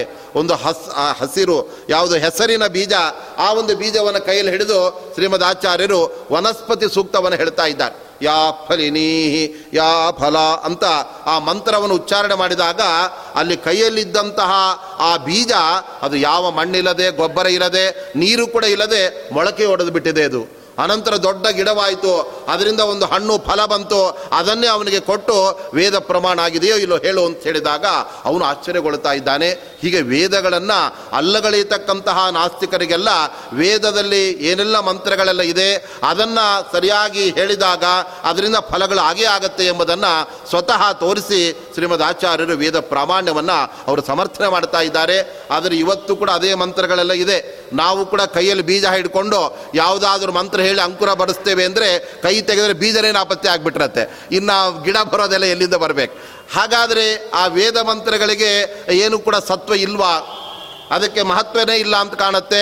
ಆದ್ದರಿಂದ ಆ ಮಂತ್ರ ಹೇಳಿದರೂ ಕೂಡ ನಮಗೆಲ್ಲ ಯಾವ ಫಲ ಆಗ್ತಾ ಇಲ್ವಲ್ಲ ಅಂತ ಕೇಳಿದರೆ ಅದಕ್ಕೆ ವೇದವ್ಯಾಸ ದೇವರು ಹೇಳ್ತಾ ಇದ್ದಾರೆ, ಮಂತ್ರಗಳಿಗೆ ಆ ಸತ್ವ ಇದ್ದೇ ಇದೆ, ನಮ್ಮಲ್ಲಿ ಸಿದ್ಧಿ ಇಲ್ಲವೇ ಇಲ್ಲ. ಆದ್ದರಿಂದ ವೇದೋಕ್ತವಾದ ಮಂತ್ರಗಳನ್ನು ನಾವು ಅನುಷ್ಠಾನ ಮಾಡಿ ಅದನ್ನು ಚೆನ್ನಾಗಿ ನಾವು ಸಿದ್ಧಿ ಪಡೆದುಕೊಂಡು ಅದನ್ನು ನಾವು ಪ್ರಾತ್ಯಕ್ಷಿಕೆಯಲ್ಲಿ ತೋರಿಸ್ಬೇಕಾಗತ್ತೆ. ಅದಕ್ಕೆ ನಮಗೆ ಮಂತ್ರಗಳ ಸಿದ್ಧಿ ಬರಬೇಕಾದರೆ ನಮ್ಮ ತ್ರಿಕರಣ ಶುದ್ಧಿ ಎಂಬತಕ್ಕಂಥದ್ದಿರಬೇಕು. ನಮ್ಮ ನಾಲಿಗೆ, ನಮ್ಮ ಮನಸ್ಸು, ನಮ್ಮ ಕೈ ಇವೆಲ್ಲ ಶುದ್ಧವಾಗಿದ್ದರೆ ಆವಾಗ ನಾವು ಏನು ಮಂತ್ರ ಹೇಳಿದರೂ ಅದೆಲ್ಲ ನಿಜವಾಗ್ತಾ ಇರುತ್ತೆ. ಆದ್ದರಿಂದ ನಮ್ಮ ನಾಲಿಗೆ ಇವತ್ತು ಯಾಕೆ ಅಶುದ್ಧವಾಗಿದೆ ಅಂತಂದರೆ ಜಿಹ್ವಾದಗ್ಧ ಪರಾನ್ನೇನ. ಬರೀ ಇನ್ನೊಬ್ಬರ ಮನೆಗೆ ಊಟ ಮಾಡಿ ಮಾಡಿ ಅವರ ಪಾಪವನ್ನೆಲ್ಲ ನಾವು ತೊಗೊಂಡ್ಬಿಟ್ಟು ನಮ್ಮ ನಾಲಿಗೆ ಎಲ್ಲ ಅಪವಿತ್ರವಾಗಿಬಿಟ್ಟಿದೆ. ಕರವು ದಗ್ಧವು ಪ್ರತಿಗ್ರಹ ಯಾರಾದರೂ ದಾನ ಕೊಡ್ತಾರೆ ಅಂದರೆ ನಾವು ಓಡುವ ಕೈ ಹಿಡಿತಾ ಇರ್ತೇವೆ. ಅದರಿಂದ ದಾನ ತಗೊಂಡು ತಗೊಂಡು ನಮ್ಮ ಕೈಯಲ್ಲಿರುವ ಆ ಅಗ್ನಿಶಕ್ತಿ ಅದು ಕೂಡ ಸುಟ್ಟು ಹೋಗ್ಬಿಟ್ಟಿದೆ. ಇನ್ನು ಮನೋದಗ್ಧಂ ಪರಸ್ತ್ರೀಭ್ಯ. ನಿಷಿದ್ಧ ವಿಷಯಗಳನ್ನು ನಾವು ಗಮನಿಸಿ ನೋಡಿ ನಮ್ಮ ಮನಸ್ಸು ಕೂಡ ಹಾಳಾಗ್ಬಿಟ್ಟಿದೆ. ಆದ್ದರಿಂದ ನಮ್ಮ ತ್ರಿಕರಣಗಳಲ್ಲಿ ಶುದ್ಧಿ ಇಲ್ಲದೆ ಇದ್ದಾಗ ಮಂತ್ರ ಸಿದ್ಧಿ ನಮಗೆ ಹೇಗೆ ಆಗತ್ತೆ? ಆದ್ದರಿಂದ ಮಂತ್ರಗಳಲ್ಲಿ ಸತ್ವ ಇದೆ. ಆದರೆ ಅದನ್ನು ನಾವು ಪಡೆದುಕೊಳ್ಳಬೇಕಾದರೆ ನಮ್ಮಲ್ಲೂ ಕೂಡ ಆ ಎಲ್ಲ ಆ ಅಂಶಗಳಿರಬೇಕಾಗತ್ತೆ ಆವಾಗಲೇ ಆ ಮಂತ್ರಗಳೆಲ್ಲ ಫಲವನ್ನು ಕೊಡುತ್ತೆ ಎಂಬುದನ್ನು ಅಲ್ಲಿ ಶ್ರೀಮದ್ ಆಚಾರ್ಯ ತೋರಿಸಿಕೊಡ್ತಾ ಇದ್ದಾರೆ. ಮತ್ತೊಮ್ಮೆ ಗೋಮತಿಯ ಪರಿಸರದಲ್ಲಿ ಆಚಾರ್ಯರು ಪಾಠವನ್ನು ಅವರು ಬೆಳಗ್ಗೆ ಸಂಜೆ ನಿರಂತರ ಪಾಠವನ್ನು ಮಾಡ್ತಾನೆ ಆವಾಗ ರಾತ್ರಿಯ ಸಮಯದಲ್ಲಿ ಎಣ್ಣೆ ದೀಪವನ್ನು ಇಟ್ಕೊಂಡು ಅವರು ಪಾಠವನ್ನು ಮಾಡ್ತಾ ಇದ್ರು. ಈಗಿನಂತೆ ವಿದ್ಯುತ್ ಶಕ್ತಿಗಳೆಲ್ಲ ಅವು ಬಳಕೆಯಲ್ಲಿ ಇರಲಿಲ್ಲವಾದ್ದರಿಂದ ಪಾಠ ಮಾಡುವಾಗ ಜೋರಾಗಿ ಒಮ್ಮೆ ಬಿರುಗಾಳಿ ಬಂತು. ಆ ಎಲ್ಲ ದೀಪಗಳು ಕೂಡ ಶಾಂತವಾಗಿಬಿಡ್ತು. ಆವಾಗ ಶಿಷ್ಯರೆಲ್ಲ ಅಂದ್ಕೊಂಡ್ರು, ಅಲ್ಲಿದ್ದ ಶಿಷ್ಯರೇನು ಹಾಗೆ ಅಂದ್ಕೊಂಡಿಲ್ಲ. ನಾವೆಲ್ಲ ಆಗಿದ್ದರೆ ಓ, ಕರೆಂಟೇ ಹೊಟ್ಟೋಯ್ತು ಇನ್ನು ಪಾಠ ಆಗಲ್ಲ. ನೀನು ನಿದ್ದೆ ಮಾಡ್ಬೋದು, ದೀಪವೇ ಇಲ್ಲ ಅಂತ ಅಂದ್ಕೊಳ್ತಾ ಇದ್ದರೆ ತಕ್ಷಣದಲ್ಲಿ ಆಚಾರ್ಯರು ತಮ್ಮ ಬಲಗಾಲನ ಮುಂದೆ ಚಾಚಿ, ಆ ಬಲಗಾಲಿನ ಏನೊಂದು ಹೆಬ್ಬೆಟ್ಟಿದೆಯಲ್ಲ ಅದರಿಂದ ಫೋಕಸ್ ಬೆಳಕು ಬರುವಂತೆ ಮಾಡಿ, ಎಲ್ಲ ಕಡೆ ಬೆಳಕೋ ಬೆಳಕಾಗುವಂತೆ ಮಾಡಿ, ಆಮೇಲೆ ಶಿಷ್ಯರೆಲ್ಲ ಪುಸ್ತಕ ಹಿಡಿದರು, ಆ ಪಾಠವನ್ನು ಮುಂದುವರಿಸಿಬಿಡ್ತಾ ಇದ್ದಾರೆ. ಹೀಗೆ ಅವರ ದೇಹದ ಒಳಗಡೆ ವಿದ್ವತ್ತಿನ ವಿದ್ಯುತ್ತು ಕೂಡ ಅಲ್ಲಿತ್ತು. ವಿದ್ಯುತ್ ಶಕ್ತಿಯಿಂದ ಬೆಳಕು ಬರೋ ಹಾಗೆ ಶ್ರೀಮದ್ ಆಚಾರ್ಯರ ಒಳಗಡೆ ಅವರ ಅಪಾರವಾದಂತಹ ವಿದ್ವತ್ತಿನ ಆ ಒಂದು ವಿದ್ಯುತ್ ಶಕ್ತಿಯಿಂದಾಗಿ ಅವರ ಪಾದದಿಂದಲೇ ಬೆಳಕು ಬರ್ತಾ ಇದೆ. ಆ ಬೆಳಕಿನಿಂದ ಎಲ್ಲ ಶಿಷ್ಯರು ಕೂಡ ನೋಡಿ, ಇನ್ಮೇಲೆ ಎಣ್ಣೆ ಗಿಣ್ಣೆ ತರೋದೆಲ್ಲ ಖರ್ಚೆ ನಮ್ಗೆ ಕಳೆದೋಯ್ತು. ಯಾವಾಗಲೂ ಪಾದ ಮುಂದೆ ಚಾಚ್ಬಿಡೆ, ನಮಗೆ ಬೆಳಕಾಗತ್ತೆ ರಾತ್ರಿ ಅಂತ ಹೇಳಿ ಆ ರೀತಿ ಆಚಾರ್ಯರ ಆ ಪಾದದಿಂದ ಬೆಳಕಿನಿಂದ ಅವರು ಪಾಠವನ್ನು ಕೇಳ್ತಾ ಇದ್ದಾರೆ. ಆ ಅಪೂರ್ವವಾದ ಅಂಶವನ್ನು ಪಂಡಿತಾಚಾರ್ಯ ವರ್ಣನೆ ಮಾಡ್ತಾ ಇದ್ದಾರೆ. ವ್ಯಾಖ್ಯಾತ ನಿಶಿಸ ಕದಾಚನ ಪ್ರದೀಪೆ, ಸಂಶಾಂತೆ ಪುನರಪಿ ವಾಚಯಾಂಬಭೂವ ಶಿಷ್ಯಾನ್ ಸ್ವಾನ್ ಪುರುಕರುಣಾಂಬುಧಿರ್ನಿಜಾಂಘ್ರೆ ನಖರಾಂತ ರೋಚಿಷೇವಾ. ನಿಶಿ ವ್ಯಾಖ್ಯಾತ, ರಾತ್ರಿಯಲ್ಲಿ ಶ್ರೀಮದ್ ಆಚಾರ್ಯರು ಪ್ರವಚನ ಮಾಡ್ತಾ ಇರುವಾಗ ಪ್ರದೀಪೆ ಸಂಶಾಂತೆ, ದೀಪ ಎಣ್ಣೆ ದೀಪ ಆರು ಹೋಗ್ಬಿಡ್ತು ಆವಾಗ ಪುನರಪಿ ವಾಚಯಾಂಬಪ್ಪುವ ಮತ್ತೆ ಆಚಾರ್ಯರ ಪ್ರವಚನ ಅಲ್ಲಿ ಮಾಡ್ಲಿಕ್ಕೆ ಶುರು ಮಾಡ್ತಾ ಇದ್ದಾರೆ. ಆವಾಗ ಶಿಷ್ಯರೆಲ್ಲ, ಸ್ವಾಮಿ ನಮಗೆ ಪುಸ್ತಕದಲ್ಲಿ ಪಂಕ್ತಿಯಲ್ಲಿದೆ ಗೊತ್ತಾಗ್ತಾ ಇಲ್ಲ. ಎಲ್ಲ ಕಡೆ ಕತ್ಲಿದೆ, ನಾವು ಹೇಗೆ ಪಾಠ ಕೇಳಬೇಕು? ನೀವು ಹೇಳಿದ್ದನ್ನು ಪಂಕ್ತಿಯನ್ನು ನಾವು ನೋಡಬೇಕಲ್ಲ ಅಂತ ಕೇಳಿದಾಗ ಶಿಷ್ಯರ ಮೇಲಿನ ಅಪಾರವಾದ ಒಂದು ಕರುಣೆಯಿಂದ ಮಧ್ವಾಚಾರ್ಯರು ಅಂಗುಷ್ಠ ಸ್ಫುಟ ನಖರ ಅಂತ ರೋಚಿಷೈವ ತಮ್ಮ ಪಾದದ ಹೆಬ್ಬೆರಳಿನ ಉಗುರು ಅದರ ಮೇಲೆ ಇರತಕ್ಕಂಥ ಏನೊಂದು ಬೆಳಕಿದೆಯಲ್ಲ ಅದು ಒಳ್ಳೆ ಫೋಕಸ್ ಬೆಳಕಿನಂತೆ ಇಡೀ ಊರಿಗೆ ಬೆಳಕಾಗುವಷ್ಟು ಬೆಳಕು ಬಂದು ಬಿಡ್ತಾ ಇದೆ. ಅದರಿಂದ ಅವರು ಪುಸ್ತಕವನ್ನು ನೋಡಿಕೊಂಡು ಇವಾಗ ನಮಗೆ ಅರ್ಥವಾಯಿತು ಅಂತ ಆ ಶಿಷ್ಯರು ಆನಂದ ಪಡ್ತಾ ಇದ್ದಾರೆ. ಹೀಗೆ ಯಾವ ಸಂದರ್ಭದಲ್ಲೂ ಕೂಡ ತಮ್ಮ ಒಂದು ಪಾಠ ಪ್ರವಚನಾದಿಗಳಿಗೆ ಅಡೆತಡೆಗಳು ಬಾರದಂತೆ ಒಂದು ವೇಳೆ ಅವುಗಳ ಬಂದರೂ ಕೂಡ ಅವುಗಳನ್ನು ಸಮರ್ಥವಾಗಿ ಹಿಮ್ಮೆಟ್ಟಿಸಿ ತಮ್ಮ ಕಾರ್ಯವನ್ನು ಯಶಸ್ವಿಯಾಗಿ ನಡೆಸುವುದರಲ್ಲಿ ಆಚಾರ್ಯರು ಸಿದ್ಧಹಸ್ತರಾಗಿತ್ತು ನಾವು ಕೂಡ ಬೆಳಿಗ್ಗೆ ಬೇಗ ಎದ್ದು ಪೂಜೆ ಮಾಡಬೇಕು, ಸ್ನಾನ ಮಾಡಿಲ್ಲ ಮಾಡಬೇಕು ಅಂದ್ಕೊಳ್ತೇವೆ ಅವತ್ತು ನೀರೇ ಬಂದಿಲ್ಲ ಅಂದರೆ ನಮಗೂ ಪೂಜೆ ಬೇಡ ಅಂತ ಮನಸ್ಸಲ್ಲಿತ್ತು. ನೀರು ಬರದೇ ಇದ್ದದ್ದು ಒಳ್ಳೇದೇ ಆಯಿತು ಅಂತ ಪುನಃ ಮಲ್ಕೊಂಡ್ಬಿಡ್ತಾ ಇರ್ತೇವೆ.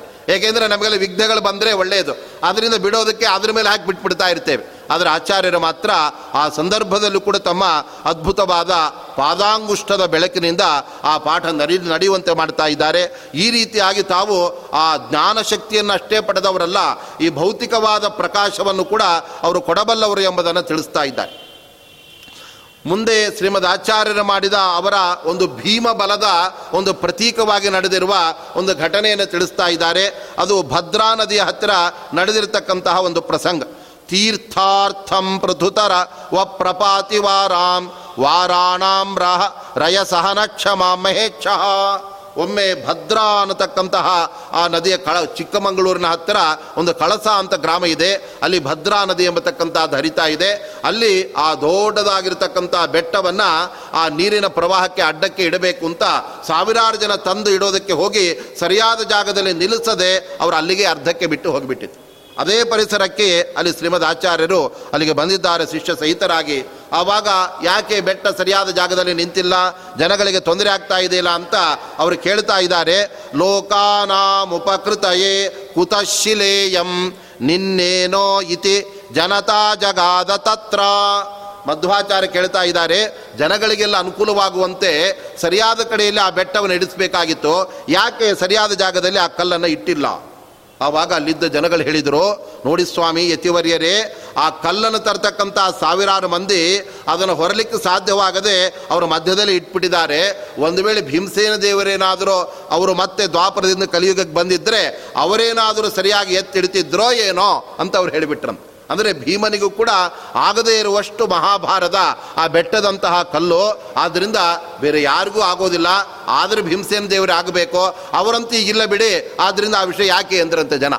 ಆವಾಗ ನಾನೇ ಭೀಮಸೇನ ದೇವರು ಅನ್ನೋದು ತಕ್ಷಣ ಅವರ ಸ್ಮರಣೆಗೆ ಬಂದುಬಿಡ್ತು. ಯಾಕೆಂದರೆ ಅವತಾರದ ಸಂದರ್ಭದಲ್ಲಿ ಮೂಲ ರೂಪದ ತಮ್ಮ ಹಿಂದಿನ ಅವತಾರಗಳ ಒಂದು ಸ್ಮರಣೆ ಅದು ವಾಯುದೇವರಿಗೆ ಮಾತ್ರವೇ ಹೊರತಾಗಿ ಉಳಿದ ಯಾವ ದೇವತೆಗಳಿಗೂ ಬರೋದಕ್ಕೆ ಸಾಧ್ಯ ಇಲ್ಲ. ಹಾಗಿರುವಾಗ ಮನುಷ್ಯರಿಗಂತೂ ಆ ಥರ ಬರೋದಕ್ಕೆ ಸಾಧ್ಯವೇ ಇಲ್ಲ. ನಾವೇನಾದರೂ ನಮ್ಮ ಹಿಂದಿನ ಜನ್ಮಗಳ ಸ್ಮರಣೆ ಎಲ್ಲ ಬರುವಂತೆ ದೇವರು ಮಾಡಿಬಿಟ್ಟಿದ್ರೆ, ಹಿಂದಿನ ಜನ್ಮದಲ್ಲಿ ಯಾವುದೋ ಬೀದಿಯಲ್ಲಿ ನಾವು ನಾಯಿಯಾಗಿ ಹುಟ್ಟಿದ್ರೆ ಅದೇ ಬೀದಿಯಲ್ಲಿ ಓಡಾಡಕ್ಕೆ ಶುರು ಮಾಡಿಬಿಡ್ತಾ ಇದ್ದು. ನಾನು ನಾನು ಹೋದ ಜನ್ಮದಲ್ಲಿ ಇಲ್ಲೇ ನಾಯಿಯಾಗಿದ್ದೆ, ಇಲ್ಲೇ ತಿಂದು ಓಡಾಡ್ತಾ ಇದ್ದೆ ಅಂತ ಎಂಥ ದೊಡ್ಡ ಆಭಾಸ ಆಗಿಬಿಟ್ಟಿರೋದು. ಆದ್ದರಿಂದ ಭಗವಂತ ನಮಗೆ ಜನ್ಮಾಂತರದ ಸ್ಮರಣೆಯನ್ನೇ ಕೊಡಲಿಲ್ಲ. ಆದ್ದರಿಂದ ಬೇರೆ ದೇವತೆಗಳಿಗೂ ಕೂಡ ಅದು ಇಲ್ಲವೇ ಇಲ್ಲ. ಅದಕ್ಕೋಸ್ಕರ ವಾಯುದೇವರಿಗೆ ಮಾತ್ರ ಭೀಮಸೇನ ದೇವರು ಒಂದು ವೇಳೆ ಏನಾದರೂ ಇಲ್ಲಿ ಬಂದಿದ್ದರೆ ಅವರು ಎತ್ತಿಡ್ತಿದ್ರೋ ಏನೋ ಅಂತ ಜನಗಳು ಹೇಳಿದಾಗ, ನಾನೇ ಭೀಮಸೇನ ಅಂತ ಅದನ್ನು ತೋರಿಸ್ಬೇಕು ಎಂಬುದಾಗಿ ಅವರು ಸಂರಕ್ಷಣದಲ್ಲಿ ಸಿದ್ಧರಾಗ್ತಾ ಇದ್ದಾರೆ. ಹಿಂದೆ ಹನುಮಂತ ದೇವರು ಸಂಜೀವಿನ ಪರ್ವತವನ್ನು ಗಂಧಮಾದನ ಗಿರಿಯನ್ನು ಹೇಗೆ ತಂದರೋ ಅದೇ ತರಹ ಲೀಲಾವತ್ ಕರಕಮಲೇನ ಸೋಮಲೇನ. ಅನಾಯಾಸವಾಗಿ ಮಕ್ಕಳು ಚೆಂಡನ್ನು ಎತ್ತುವ ಹಾಗೆ ಆ ದೊಡ್ಡದಾದ ಐವತ್ತು ಲಕ್ಷ ಟನ್ಗಳಿಗಿಂತ ಹೆಚ್ಚು ಭಾರ ಇರುವ ಆ ಬೆಟ್ಟವನ್ನು ತಾವೊಬ್ಬರೇ ಎತ್ತುತ್ತಾ ಇದ್ದಾರೆ. ಅದು ಬಿಟ್ಟು ಶಿಷ್ಯರೇ, ನೀವು ಕೂಡ ಬನ್ನಿ. ನೀವು ಆ ಕಡೆ ಎತ್ತಿ ಐಸ್ಸ ಅಂತ ಈ ಲೈಟ್ ಕಂಬ ಎತ್ತುತ್ತಾ ಇರ್ತಾರಲ್ಲ, ಆ ಥರ ನೀವು ಎತ್ತಿ, ನಾವು ಎತ್ತಿದ್ದೀವಿ, ಐಸ್ಸ ಅಂತ ಆ ಥರ ಅವರು ಎತ್ತುತ್ತಾ ಇಲ್ಲ. ಲೀಲಾವತ್ ಕರ ಕಮಲೇನ, ಸೋಮಲೇನ ತಮ್ಮ ಪರಿಶುದ್ಧವಾದ ಒಂದೇ ಒಂದು ಕೈಯಿಂದಲೇ ಅದನ್ನು ಮೇಲಕ್ಕೆ ಎತ್ತಿಬಿಟ್ಟಿದ್ದಾರೆ. ಅನಂತರದಲ್ಲಿ ತುಂಬ ದೂರ ಇರುವ ಆ ಪ್ರವಾಹಕ್ಕೆ ಅಡ್ಡವಾಗಿ ಆ ಬೆಟ್ಟದಂತಹ ಕಲ್ಲನ್ನು ಅವರು ಇಟ್ಟಾಗ ಆ ಪ್ರವಾಹದ ಆ ಭೋರ್ಗರಿತ ಕಡಿಮೆಯಾಯಿತು. ಜನಗಳಿಗೆಲ್ಲ ಅಲ್ಲಿ ಸ್ನಾನ ಮಾಡೋದಕ್ಕೆ ಅಲ್ಲಿ ಅನುಕೂಲವಾಗಿ ಬಿಡ್ತಾ ಇದೆ. ಈ ತರಹ ಜನಗಳಿಗೆ ಒಳ್ಳೆಯದನ್ನು ಮಾಡಬೇಕು ಅನ್ನತಕ್ಕಂಥ ದೃಷ್ಟಿಯಿಂದ ತಾವೊಬ್ಬರೇ ಆಚಾರ್ಯರ ಆ ಶಿಲೆಯನ್ನು ಅಲ್ಲಿ ಎತ್ತಿ ತಂದು ಭದ್ರಾ ನದಿಯ ತೀರದಲ್ಲಿ ಅಲ್ಲಿ ಇಟ್ಟಿದ್ದಾರೆ. ಆ ಕಲ್ಲಿನ ಮೇಲೆ ಇವತ್ತಿಗೂ ಕೂಡ ಅಲ್ಲಿ ಒಂದು ಬರಹವನ್ನು ನಾವು ಕಾಣಬಹುದು. ಕನ್ನಡದ ಲಿಪಿಯಲ್ಲಿ ಅಲ್ಲಿ ಬರೆದಿದ್ದಾರೆ ಆಚಾರ್ಯ ಮಧ್ವೇನ ಏಕೇನ ಹಸ್ತೇನ ಆನೀಯ ಸ್ಥಾಪಿತ ಶಿಲಾ. ಅಂತ ಬರೆದು ಆಚಾರ್ಯರು ದಂಡ ಮತ್ತು ಕಮಂಡಲವನ್ನು ಹಿಡ್ಕೊಂಡಿರ್ತಕ್ಕಂಥ ಒಂದು ಚಿತ್ರವನ್ನು ಕೂಡ ಆ ಕಲ್ಲಿನ ಮೇಲೆ ಅಲ್ಲಿ ಬರೆದಿದ್ದಾರೆ. ಆದ್ದರಿಂದ ಶ್ರೀಮದ್ ಆಚಾರ್ಯರ ಒಂದು ಮಹಿಮೆ, ಅದು ನಿಜವಾಗಲೂ ಕೂಡ ಶಿಲಾಶಾಸನದಲ್ಲಿ ಆ ಬರೆದಿಡುವಂತೆ ಆಗಿದ್ದು ಅಂದರೆ ಈ ಒಂದು ಪ್ರಸಂಗದಿಂದ ಅಂತ ಅಲ್ಲಿ ಗೊತ್ತಾಗ್ತಾ ಇದೆ. ಹೀಗೆ ಆ ಸಂದರ್ಭದಲ್ಲಿ ಮಧ್ವಾಚಾರ್ಯರಿಗೆ ವಯಸ್ಸು ಎಷ್ಟಾಗಿರ್ಬೋದು ಹೇಳಿ, ಎಪ್ಪತ್ತು ವರ್ಷ ಆಗಿತ್ತಂತೆ. ಎಪ್ಪತ್ತು ವರ್ಷ ಅಂದರೆ ಇವಾಗ ಅಷ್ಟೊತ್ತಿಗೆ ಅವರೊಂದು ಹತ್ತು ಶ್ರಾದ್ದವೇ ಆಗೋಗ್ಬಿಟ್ಟಿರತ್ತೆ ಅವ್ರು ಹೋಗಿ. ಹಾಗಿರುವಾಗ ಅವರು ಬದುಕೋದೇ ಕಷ್ಟ, ಬದುಕಿದ್ರೆ ಎತ್ತಿಡೋದು ಎಷ್ಟು ಕಷ್ಟ. ಹಾಗಿರುವಾಗ ಅನಾಯಾಸವಾಗಿ ಆತಮ ವಯಸ್ಸಿನಲ್ಲೂ ಕೂಡ ಆ ಪೂರ್ಣ ಬಲವನ್ನು ಪಡೆದಿರತಕ್ಕಂತಹ ಆ ಶ್ರೀಮದ್ ಆಚಾರ್ಯರು ಆ ಬೆಟ್ಟದಂತಹ ದೊಡ್ಡ ಕಲ್ಲನ್ನು ಅಲ್ಲಿಟ್ಟು ತಮ್ಮ ಬಲದ ಸಂಕೇತವಾಗಿ ಕೂಡ ಆ ಕಾರ್ಯವನ್ನು ಅವರು ಮಾಡಿದ್ದಾರೆ. ಮುಂದೆ ಸೂರ್ಯಗ್ರಹಣದ ಒಂದು ಸಂದರ್ಭದಲ್ಲಿ ಸಮುದ್ರ ಸ್ನಾನವನ್ನು ಶ್ರೀಮದ್ ಆಚಾರ್ಯರು ಮಾಡೋದಕ್ಕೋಸ್ಕರ ಆ ದಕ್ಷಿಣ ಅಲ್ಲಿರತಕ್ಕಂತಹ ಮಲ್ಪೆ ಆ ಸಮುದ್ರದ ಬೀಚಿನ ಹತ್ರ ಬಂದಿದ್ದಾರೆ. ಆವಾಗ ಜನಗಳೆಲ್ಲ ಆಚಾರ್ಯ ಜೊತೆಗೆ ತಾವು ಕೂಡ ಸ್ನಾನ ಮಾಡಿ ಆ ಮೂಲಕವಾಗಿ ಪವಿತ್ರ ಆಗಬೇಕು ಅಂತ ಅವರು ಬಂದಿದ್ದಾರೆ. ಶ್ರೀಮದ್ ಆಚಾರ್ಯರು ಬರ್ತಾ ಇದ್ದರೆ ತೆರೆಗಳೆಲ್ಲ ಭಾರಿ ಮೇಲಕ್ಕೆ ಹಾರ್ತಾ ಇವೆ. ಆ ಮೂಲಕ ಸಮುದ್ರ ರಾಜನೇ ತನ್ನ ಬಳಿ ಬರ್ತಾ ಇರತಕ್ಕಂತಹ ಆ ಮಧ್ವಾಚಾರ್ಯರಿಗೆ ಸ್ವಾಗತ ಮಾಡುವ ರೀತಿಯಲ್ಲಿ ಅವರಿಗೆ ಆ ತೆರೆಗಳ ಮೂಲಕ ಸ್ವಾಗತವನ್ನು ಅಲ್ಲಿ ಕೋರ್ತಾ ಇದ್ದಾನೆ ಆ ಆ ಸಮುದ್ರ ರಾಜ. ಅನಂತರದಲ್ಲಿ ಆ ಸಮಯದಲ್ಲಿ ಶ್ರೀಮದ್ ಆಚಾರ್ಯರು ಸಮುದ್ರ ಸ್ನಾನ ಮಾಡಬೇಕು ಅಂತ ಮುಳುಗುವಾಗ ಆವಾಗ ದೊಡ್ಡದಾದ ಒಂದು ತೆರೆ ಅಪ್ಪಳಿಸಿ ಅವರನ್ನು ಕೆಳಗಡೆ ಬೀಳಿಸ್ಬಿಡುತ್ತಂತೆ. ಆವಾಗ ಅಲ್ಲಿದ್ದಂತಹ ಕೆಲವು ಕುಹಕಿಗಳೆಲ್ಲ ಶ್ರೀಮದ್ ಆಚಾರ್ಯರನ್ನು ನಿಂದನೆ ಮಾಡಿದ್ರಂತೆ. ಅವರನ್ನು ಬೈಲಿಕ್ಕೆ ಶುರು ಮಾಡಿದ್ರಂತೆ. ಯೋ ಲೋಕತ್ರಯ ವಿಜಯಿ ಗುರುಸ್ಸ ಸೋಯಂ ಇವರನ್ನ ಭಾರಿ ದೊಡ್ಡ ಗುರುಗಳು ಮೂರು ಲೋಕದ ದೊಡ್ಡ ಜ್ಞಾನಿಗಳು ಅಂತ ಇವರನ್ನು ಕರೀತಾರೆ. ಅಂತಹ ಇವರಿಗೆ ಒಂದು ಸಣ್ಣ ಸಮುದ್ರದ ಒಂದು ತೆರೆಯ ಆಘಾತವನ್ನು ತಡ್ಕೊಳ್ಳಿಕ್ಕೆ ಆಗಲಿಲ್ವಲ್ಲ?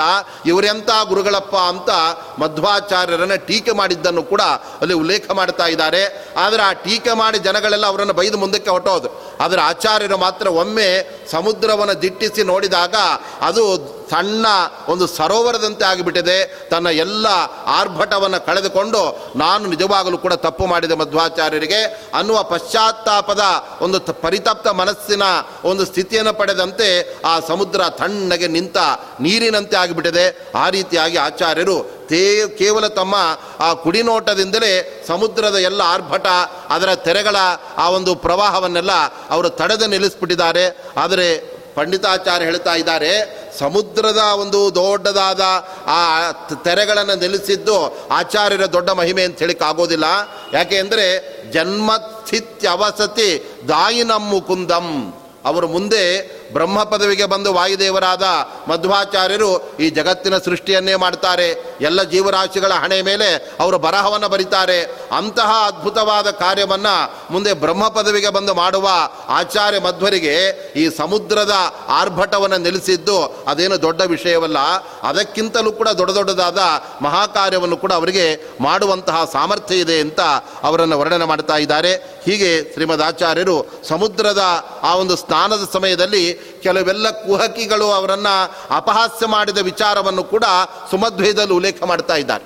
ನಮಗೆಲ್ಲ ಆಚಾರ್ಯರ ಅನೇಕ ಮಹಿಮೆಗಳ ಮಧ್ಯದಲ್ಲಿ ಯಾರೂ ಅವರನ್ನು ನಿಂದನೆ ಮಾಡಿದರು ಅನ್ನುವ ವಿಷಯ ಹೇಳೋದಕ್ಕೆ ಬಹಳ ಮುಜುಗರ ಆಗುತ್ತೆ ಹಾಗಿದ್ದರೂ ಕೂಡ ಅದು ಯಥಾರ್ಥವಾಗಿ ನಡೆದ ಘಟನೆ. ಇತಿಹಾಸ ಅಂದರೆ ಕೆಲವು ಅವರಿಗೆ ಬೇಡದ ವಿಷಯಗಳಿದೆ ಅಂತ ಅದನ್ನು ಮುಚ್ಚಿ ಮರೆಮಾಚ ಮಾಡುವತಕ್ಕಂಥದ್ದು ಸರಿಯಲ್ಲ ಅಂತ ಇರುವಂತಹ ವಾಸ್ತವಿಕವಾದ ವಿಚಾರವನ್ನು ಅವರು ತಿಳಿಸಿದ್ದಾರೆ. ಜೊತೆಗೆ ಮಧ್ವಾಚಾರ್ಯರು ತಮ್ಮ ದೃಷ್ಟಿಯಿಂದಲೇ ಸಮುದ್ರದ ಆರ್ಭಟವನ್ನು, ಆ ನಿಲ್ಲಿಸಿದಂತಹ ಅವರ ಆ ಮಹಿಮೆಯನ್ನು ಕೂಡ ಅಲ್ಲಿ ತಿಳಿಸಿಕೊಟ್ಟಿದ್ದಾರೆ. ಏಕೆಂದರೆ ಜನಗಳಲ್ಲಿ ಮೂರು ಥರದ ವರ್ಗದವರು ಇರ್ತಾರೆ. ಕೆಲವು ಸಾತ್ವಿಕರಾದ, ಒಳ್ಳೆಯ ಜನಗಳೆಲ್ಲ ಗುರುಗಳು ಅಂತ ಭಕ್ತಿಯಿಂದ ಅವರಿಗೆ ನಮಸ್ಕಾರ ಮಾಡ್ತಾ ಇರ್ತಾರೆ.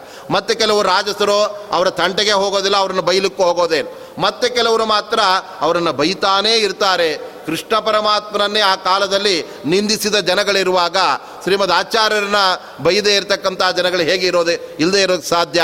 ಅವರು ಕೂಡ ಆ ತರಹ ನಿಂದನೆ ಮಾಡಿದರು ಎಂಬುದನ್ನು ಅವರು ತಿಳಿಸ್ತಾ ಇದ್ದಾರೆ. ಮುಂದೆ ಒಂದು ಪರಿಸರಕ್ಕೆ ಹೋದಾಗ ಅಲ್ಲಿ ಇಬ್ಬರು ಪೈಲ್ವಾನ್ಗಳನ್ನು ಮಧ್ವಾಚಾರ್ಯ ಗೆದ್ದಿದ್ದಾರೆ. ಇದನ್ನು ಯಾವ ಯತಿಗಳು ಮಾಡಿದ್ದನ್ನು ಅವರ ಜೀವನ ಚರಿತ್ರೆ ನಾವು ಕಾಣೋದಕ್ಕೆ ಸಾಧ್ಯ ಇಲ್ಲ. ಯಾಕೆಂದರೆ ಮಧ್ವಾಚಾರ್ಯರು ಅವರು ಬರೀ ಸನ್ಯಾಸಿಗಳಲ್ಲ, ಅವರು ಭೀಮ ಸನ್ಯಾಸಿಗಳಾಗಿತ್ತು ಮಹಾಬಲವನ್ನು ಪಡೆದದ್ದರಿಂದ ಒಮ್ಮೆ ಗಂಡವಾಟ, ಪೂರ್ವವಾಟ ಅಂತ ಭಾರಿ ಜಗಜ್ಜಟ್ಟಿಗಳು ಅವರು ಕೂಡ ಮಧ್ವಾಚಾರ್ಯರ ಬಲವನ್ನು ಪರೀಕ್ಷೆ ಮಾಡಬೇಕು ಅಂತ ಬಂದರಂತೆ. ಅವರಲ್ಲಿ ಒಬ್ಬೊಬ್ಬರು ಕೂಡ ಹೇಗಿದ್ದರು ಅಂದರೆ ಒಬ್ಬ ಕೆಳಗಡೆನೆ ಕುಳಿತುಕೊಂಡು ತನ್ನ ಕಾಲಿನಿಂದ ಎಳ್ನೀರಿನ ಗಿಡಕ್ಕೆ ಒದ್ರೆ ಆ ಗಿಡದ ಹಣ್ಣುಗಳೆಲ್ಲ ಕೆಳಗಡೆ ಹಾಗೆ ಬಿದ್ದು ಬಿಡ್ತಾ ಇದ್ರು ಈ ತರಹ ಅವರಿಗೆ ಬಲ ಎಲ್ಲ ಇರ್ತಾ ಇತ್ತು. ಅಂತಹ ಮಲ್ಲರನ್ನು ಕರೆದು ಶ್ರೀಮದ್ ಆಚಾರ್ಯ ಹೇಳ್ತಾ ಇದ್ದಾರೆ, ನೋಡಿ, ನಾನು ಪೀಠದಲ್ಲಿ ಕುಳಿತುಕೊಂಡು ಪ್ರವಚನ ಮಾಡಲಿಕ್ಕೆ ಶುರು ಮಾಡ್ತೇನೆ. ಆವಾಗ ನೀವು ಒಬ್ಬೊಬ್ಬರು ಅಥವಾ ಇಬ್ಬಿಬ್ಬರು ಒಟ್ಟಿಗೆ ನನ್ನ ಕುತ್ತಿಗೆಯನ್ನು ಗಟ್ಟಿಯಾಗಿ ಹಿಚ್ಚಿಗೆ, ನನ್ನ ಬಾಯಿಂದ ನನ್ನ ಕಂಠದಿಂದ ಧ್ವನಿ ಬರದಂತೆ ನೀವು ಮಾಡಬೇಕು. ನಾನು ಧ್ವನಿ ಬರುವಂತೆ ಪ್ರವಚನ ಮಾಡಿದರೆ ನಾನು ಗೆದ್ದ ಹಾಗೆ. ನನ್ನ ಗಂಟಲಿನಿಂದ ಧ್ವನಿಯನ್ನು ನೀವು ಅಡಗಿಸಿಬಿಟ್ರೆ ನೀವು ಗೆದ್ದ ಹಾಗೆ ಅಂತ ಅವರು ಹೇಳಿದಾಗ ಆ ಸಂದರ್ಭದಲ್ಲಿ ಅವರಂದರು, ನಿಮ್ಮನ್ನು ಕೊಲೆ ಮಾಡೋಕ್ಕೆ ನಾವು ರೆಡಿ ಇದ್ದೇವೆ. ನಿಮ್ಮ ಧ್ವನಿಯನ್ನು ನಿಲ್ಲಿಸೋದು ಯಾವ ಕಷ್ಟ ನಮಗೆ? ನಿಮ್ಮ ಉಸಿರನ್ನೇ ನಾವು ನಿಲ್ಲಿಸ್ಬಿಡ್ತೇವೆ ಬೇಕಾದರೆ. ಹಾಗಿರುವಾಗ ನಿಮ್ಮ ಧ್ವನಿಯನ್ನು ನಿಲ್ಲಿಸೋದು ನಮಗೇನು ದೊಡ್ಡ ವಿಷಯವಲ್ಲ ಅಂತ ಹೇಳಿ ಅವರು ಮೊದಲು ಒಬ್ಬನೇ ಹೇಳಿದ ಕಣ್ಣು ಗಲ್, ಗಂಡವಾಟ, ಕಲ್ವವಾಟ. ಅವರಲ್ಲಿ ಒಬ್ಬ ಹೇಳ್ತಾನೆ, ನಾನೇ ಈ ಕೆಲಸ ಮುಗಿಸ್ತೇನೆ, ನೀನು ಅಲ್ಲೇ ಇರು ಅಂದ ಅವನು ಬಂದು ಒಂದೇ ಕೈಯಿಂದ ಹಿಡಿಯಕ್ಕೆ ಹೋದ ಆಗಲಿಲ್ಲ.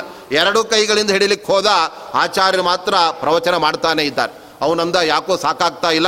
ನೀನು ಬಾ ಅಂತ ಹೇಳಿದಾಗ ಒಬ್ಬ ಆ ಕಡೆ ನಿಂತ್ಕೊಂಡ ಇನ್ನೊಬ್ಬ ಈ ಕಡೆ ಮಧ್ವಾಚಾರ್ಯ ಪೀಠದಲ್ಲಿ ಕೂತಿದ್ದಾರೆ. ಇಬ್ಬರು ಕೂಡ ಎರಡೂ ಕೈಗಳನ್ನು ಹಾಕಿ ಎಷ್ಟು ಬಲವಾಗಿ ಒತ್ತಿದ್ರೂ ಕೂಡ ಧ್ವನಿ ಮಾತ್ರ ನಿಲ್ತಾ ಇಲ್ಲ. ಇವರಿಗೆ ಮಾತ್ರ ಬೆವರು ಸುರಿತಾ ಇದೆ. ಕೊನೆಗೆ ಅವರಿಂದರು ನಿಮ್ಮನ್ನು ಏನು ಮಾಡೋದಕ್ಕೆ ನಮ್ಮಿಂದ ಸಾಧ್ಯವಾಗೋದಿಲ್ಲ. ಆದ್ದರಿಂದ ನಾವು ಹೊರಟೋಗ್ತೇವೆ ಅಂತ ಹೇಳಿದಾಗ ಇರಿ ಅಂಥೇಳಿ ಅವರಿಗೆ ಮಧ್ವಾಚಾರ್ಯ ಹೇಳ್ತಾ ಇದ್ದಾರೆ, ಈಗ ನೀವು ನನ್ನ ಮೇಲೆ ಬಲ ಪ್ರಯೋಗ ಮಾಡಿ ತೋರಿಸಿದ್ದೀರಾ? ನಾನು ನಿಮ್ಮ ಬಲವನ್ನು ಏನು ಅಲ್ಲ ಅಂತ ತೋರಿಸಿ ಆಗಿದೆ. ನನ್ನ ಬಲ ಪ್ರದರ್ಶನ ಆಗಬೇಕಾಗಿದೆ. ನಿಮ್ಮ ಬೆನ್ನ ಮೇಲೆ ನಾನು ಬೆರಳುಗಳನ್ನು ಇಡ್ತೇನೆ ಅದನ್ನು ಬೇಕಾದರೆ ನೀವು ತೆಗೆದು ತೋರಿಸಿ ನೋಡೋಣ ಅಂತ ಆ ಮಧ್ವಾಚಾರ್ಯ ಬೆರಳುಗಳನ್ನ ಅವರ ಬೆನ್ನ ಮೇಲೆ ಇಟ್ಟರೆ ಅವರು ಗಾಬರಿಯಾಗಿ ನಾವು ಸತ್ಯ ಹೋಗ್ಬಿಡ್ತೇವೆ. ನೀವು ಮೊದಲು ಕೈಗಳನ್ನು ತೆಗೀರಿ ಅಂತ ಅಲ್ಲಿ ಹೇಳಿ ಆ ಮೂಲಕವಾಗಿ ಆ ಇಬ್ಬರು ಪೈಲ್ವಾನುಗಳು ಕೂಡ ಆಚಾರ್ಯರ ಹತ್ರ ಸೋತು ಹೋಗಿಬಿಡ್ತಾ ಇದ್ದಾರೆ. ಮತ್ತೊಂದು ಸಂದರ್ಭದಲ್ಲಿ ತಮ್ಮ ಅಣಿವಾದಿ ಅಷ್ಟಸಿದ್ಧಿಗಳು ಕೂಡ ಇದೆ ಅಂತ ಆಚಾರ್ಯರು ತೋರಿಸಿದ ಘಟನೆಯನ್ನು ಇಲ್ಲಿ ಉಲ್ಲೇಖ ಮಾಡ್ತಾ ಇದ್ದಾರೆ. ಋಷಿಮುನಿಗಳೆಲ್ಲ ಸಾವಿರಾರು ವರ್ಷಗಳ ಕಾಲ ತಪಸ್ಸನ್ನು ಮಾಡಿ ಅವರು ಯೋಗ ಸಿದ್ಧಿಯನ್ನು ಪಡಿತಾ ಇರ್ತಾರೆ. ಆ ಯೋಗ ಸಿದ್ಧಿಯಿಂದ ಅವರು ಸಣ್ಣ ವಸ್ತುವಿಗಿಂತಲೂ ಕೂಡ ಅಣುವಿಗಿಂತಲೂ ಕೂಡ ಅಣುವಾಗೋದು ಬೆಟ್ಟದಷ್ಟು ಭಾರಿ ದೊಡ್ಡ ದೇಹವನ್ನು ಪಡೆದು ಬಿಡೋದು. ಆ ನಂತರದಲ್ಲಿ ಎಲ್ಲಿ ಬೇಕೋ ಅಲ್ಲಿ ಹೋಗುವ, ತಾವು ಪಡೆದದ್ದು ಬೇಕಾದದ್ದನ್ನು ಆ ಪಡೆಯತಕ್ಕಂತಹ ಶಕ್ತಿಗಳೆಲ್ಲ ಅವರಿಗೆ ತಪಸ್ಸಿನಿಂದ ಬಂದರೆ ಮಧ್ವಾಚಾರ್ಯರಿಗೆ ಮಾತ್ರ ಸಹಜವಾಗೇ ಆ ಎಲ್ಲ ಅಣಿಮಾದಿ ಸಿದ್ಧಿಗಳೆಲ್ಲ ಇತ್ತು. ಹಾಗಾಗಿ ಒಮ್ಮೆ ನರಸಿಂಹದೇವರ ದೇವಸ್ಥಾನ ಅಲ್ಲಿ ಒಬ್ಬ ಎಂಟು ಹತ್ತು ವರ್ಷದ ಹುಡುಗ ಅವನು ಪ್ರದಕ್ಷಿಣೆ ಮಾಡ್ಕೊಂಡು ಹೋಗ್ತಾ ಇತ್ತು. ಆವಾಗ ಆಚಾರ್ಯರು ಆ ಹುಡುಗನನ್ನು ಕರೆದು, ನೋಡಪ್ಪ, ನಾನು ನಿನ್ನ ಹೆಗಲ ಮೇಲೆ ಕೂತ್ಕೊಳ್ತೇನೆ, ನೀನು ಈ ಗುಡಿಗೆ ಮೂರು ಪ್ರದಕ್ಷಿಣೆ ಬಾ, ನನ್ನನ್ನು ಹೆಗಲ ಮೇಲೆ ಕೂಡಿಸ್ಕೊಂಡು ಅಂತ ಹೇಳಿದರು. ಆವಾಗ ಆ ಹುಡುಗ ಅಂದ, ನೀವೇನ್ರಿ ಒಂದು ಬಹಳ ಭಾರ ಇದ್ದೀರಾ?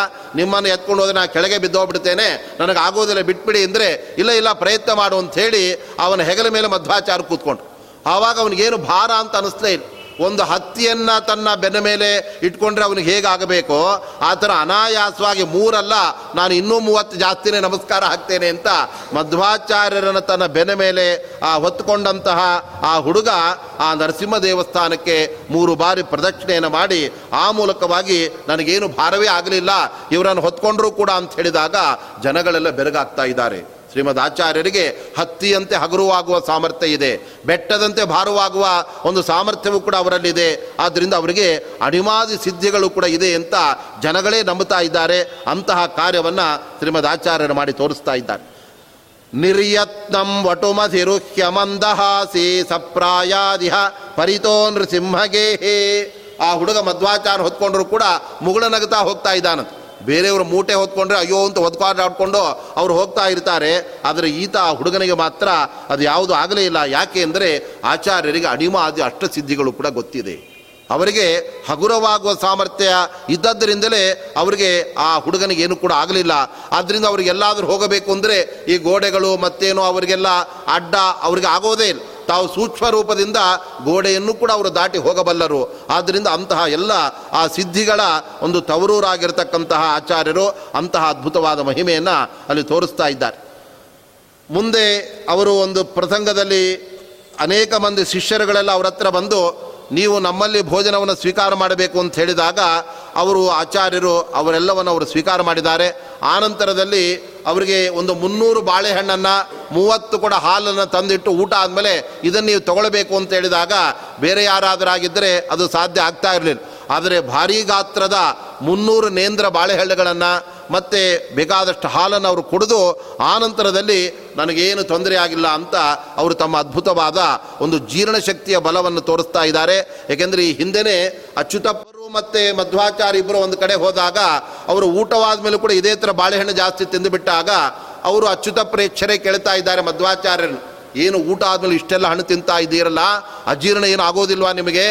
ಅದು ಹೇಗಾದರೂ ಜೀರ್ಣ ಆಗುತ್ತಾ ಅಂತ ಕೇಳಿದಾಗ ಅದಕ್ಕೆ ಮಧ್ವಾಚಾರ್ಯ ಹೇಳ್ತಾ ಇದ್ದಾರೆ, ಬೇರೆಯವರಿಗೆಲ್ಲ ದೇಹದ ಒಳಗಡೆ ಒಂದು ಸಣ್ಣ ಗಾತ್ರದ ಒಂದು, ಆ, ಪಚನ ಅಗ್ನಿ ಎಂಬತಕ್ಕಂಥದ್ದಿದ್ದರೆ ಜಠರಾಗ್ನಿ ಇದ್ದರೆ ನನಗೆ ಹೆಬ್ಬೆಟ್ಟಿನ ಗಾತ್ರದಷ್ಟು ನನ್ನ ಹೊಟ್ಟೆಯ ಒಳಗಡೆ ಜಠರಾಗ್ನಿ ಇದೆ. ಅದು ಇಡೀ ಜಗತ್ತನ್ನು ತಿಂದರೂ ನನಗೇನು ಹಸಿವೆ ಹೋಗೋದಿಲ್ಲ, ಹಾಗೆ ಅಂತ ನಾನೇನು ತಿನ್ನೋದಕ್ಕೆ ಹೋಗೋದಿಲ್ಲ.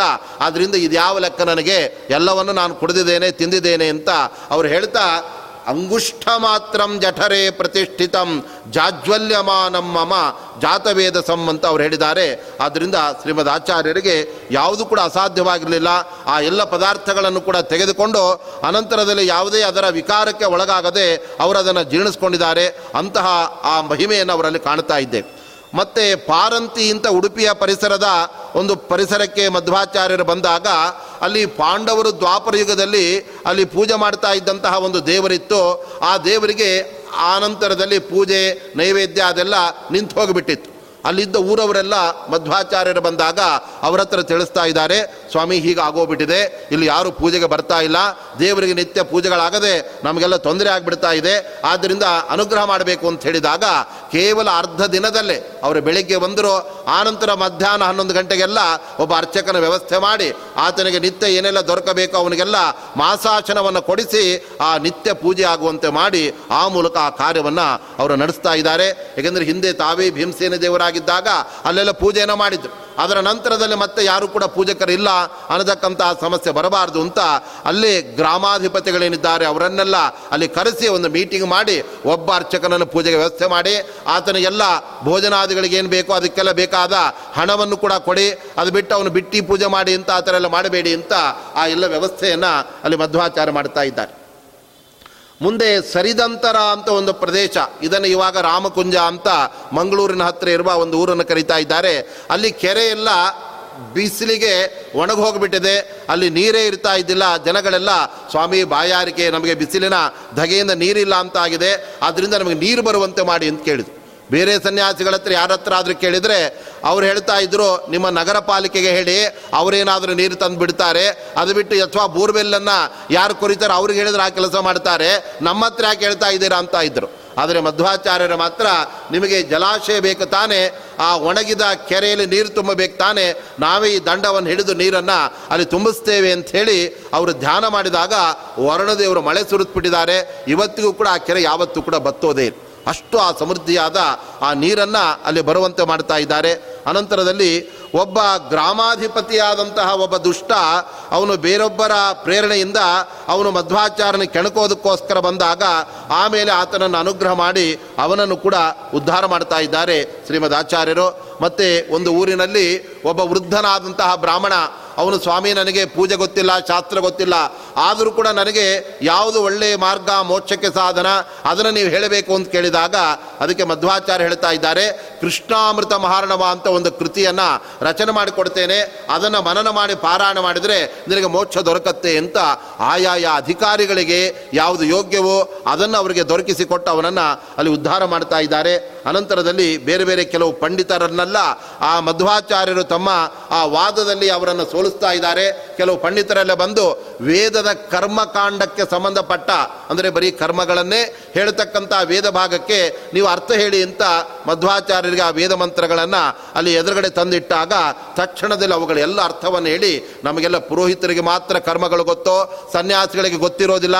ಆದ್ದರಿಂದ ಇವರು ನಮ್ಮನ್ನು ಕೆಣಕಲಿಕ್ಕೆ ಬಂದಿದ್ದಾರೆ ಅಂತ ಬಲ್ಲಂತಹ ಸರ್ವಜ್ಞರಾದ ಮಧ್ವಾಚಾರ್ಯರು ಆ ಎಲ್ಲ ಬಗೆಯಾಗಿರತಕ್ಕಂತಹ ಆ ವೇದಗಳ ಅರ್ಥವನ್ನು ಹೇಳಿ ಆನಂತರದಲ್ಲಿ ಕರ್ಮ ನಿರ್ಣಯ ಅಂತ ಒಂದು ಗ್ರಂಥವನ್ನು ಕೂಡ ಅಲ್ಲಿ ರಚನೆ ಮಾಡಿ ಅವರನ್ನು ಅಲ್ಲಿ ಬೆರಗುಗೊಳಿಸ್ತಾ ಇದ್ದಾರೆ. ಹೀಗೆ ಅನೇಕ ವಿಧವಾದ ಮಹಿಮೆಗಳನ್ನು ಮಧ್ವಾಚಾರ್ಯರು ತಮ್ಮ ಒಂದು ಬದುಕಿನಲ್ಲಿ ತೋರಿದ್ದಾರೆ. ನಾರಾಯಣ ಪಂಡಿತಾಚಾರ್ಯ ಹೇಳ್ತಾ ಇದ್ದಾರೆ, ಶ್ರೀಮದ್ ಆಚಾರ್ಯರು ತೋರಿದ ಎಲ್ಲ ಮಹಿಮೆಗಳನ್ನು ನನಗೆ ಬರೆಯೋದಕ್ಕೆ ಸಾಧ್ಯ ಇಲ್ಲ.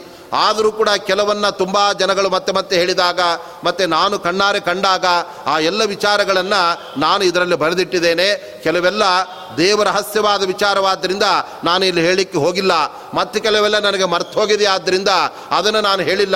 ಆದರೂ ನಾನು ಹೇಳಿದ್ದು ಬೇಕಾದಷ್ಟಿದೆ ಅಂತ ಅವರು ತಿಳಿಸ್ತಾ ಇದ್ದಾರೆ. ಅಂತಹ ಶ್ರೀಮದ್ ಆಚಾರ್ಯರು ನಾಳೆಯ ದಿನ ಅವರು ಉತ್ತರ ಬದಿರಿಕಾಶ್ರಮಕ್ಕೆ ತೆರಳಿದ ಒಂದು ಪವಿತ್ರವಾದ ದಿನವೇ ಅದು ಮಧ್ವನವಮಿಯ ದಿನವಾಗಿದೆ. ಈ ದಿನ ಭೀಷ್ಮಾಚಾರ್ಯರು ಶರಶೈಲಿ ಮಲಗಿ ದಿನಂತರ ಹಲವು ದಿನಗಳ ಕಾಲ ತಮ್ಮ ದೇಹದಿಂದ ರಕ್ತ ಹೊರಗೆ ಹೋಗೋದನ್ನು ಅವರು ಕಾದು ಕೊನೆಗೆ ಅವರು ಸ್ವರ್ಗಕ್ಕೆ ಯಾತ್ರೆಯನ್ನು ಮಾಡಿದ್ದರಿಂದ ಇವತ್ತು ಭೀಷ್ಮಾಷ್ಟಮಿ ಅಂತ ನಾವು ಭೀಷ್ಮಾಚಾರ್ಯಗೆ ತರ್ಪಣೆ ಕೊಡ್ತೇವೆ.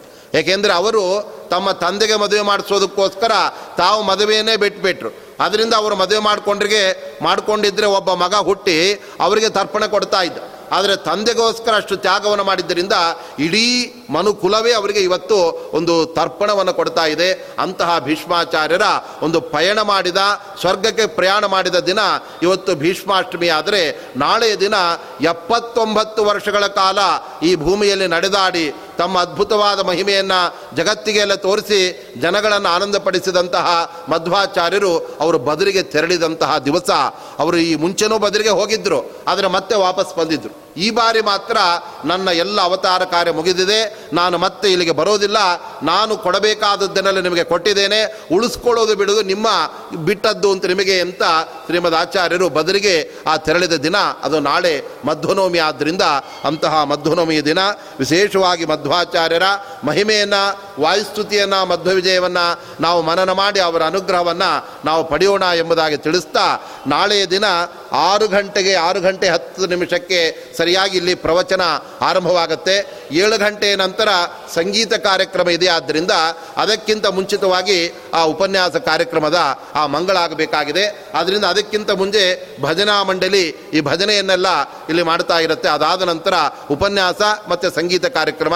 ಆದ್ದರಿಂದ ಸಾಯಂಕಾಲ ನಾವೆಲ್ಲರೂ ಕೂಡ ಸಕಾಲದಲ್ಲಿ ಇಲ್ಲಿ ಸಿದ್ಧರಾಗಿರೋಣ ಎಂಬುದಾಗಿ ತಿಳಿಸ್ತಾ ಇವತ್ತಿನ ಉಪನ್ಯಾಸವನ್ನು ಮುಕ್ತಾಯಗೊಳಿಸ್ತಾ ಇದ್ದೇನೆ. ಶ್ರೀಕೃಷ್ಣಾರ್ಪಣ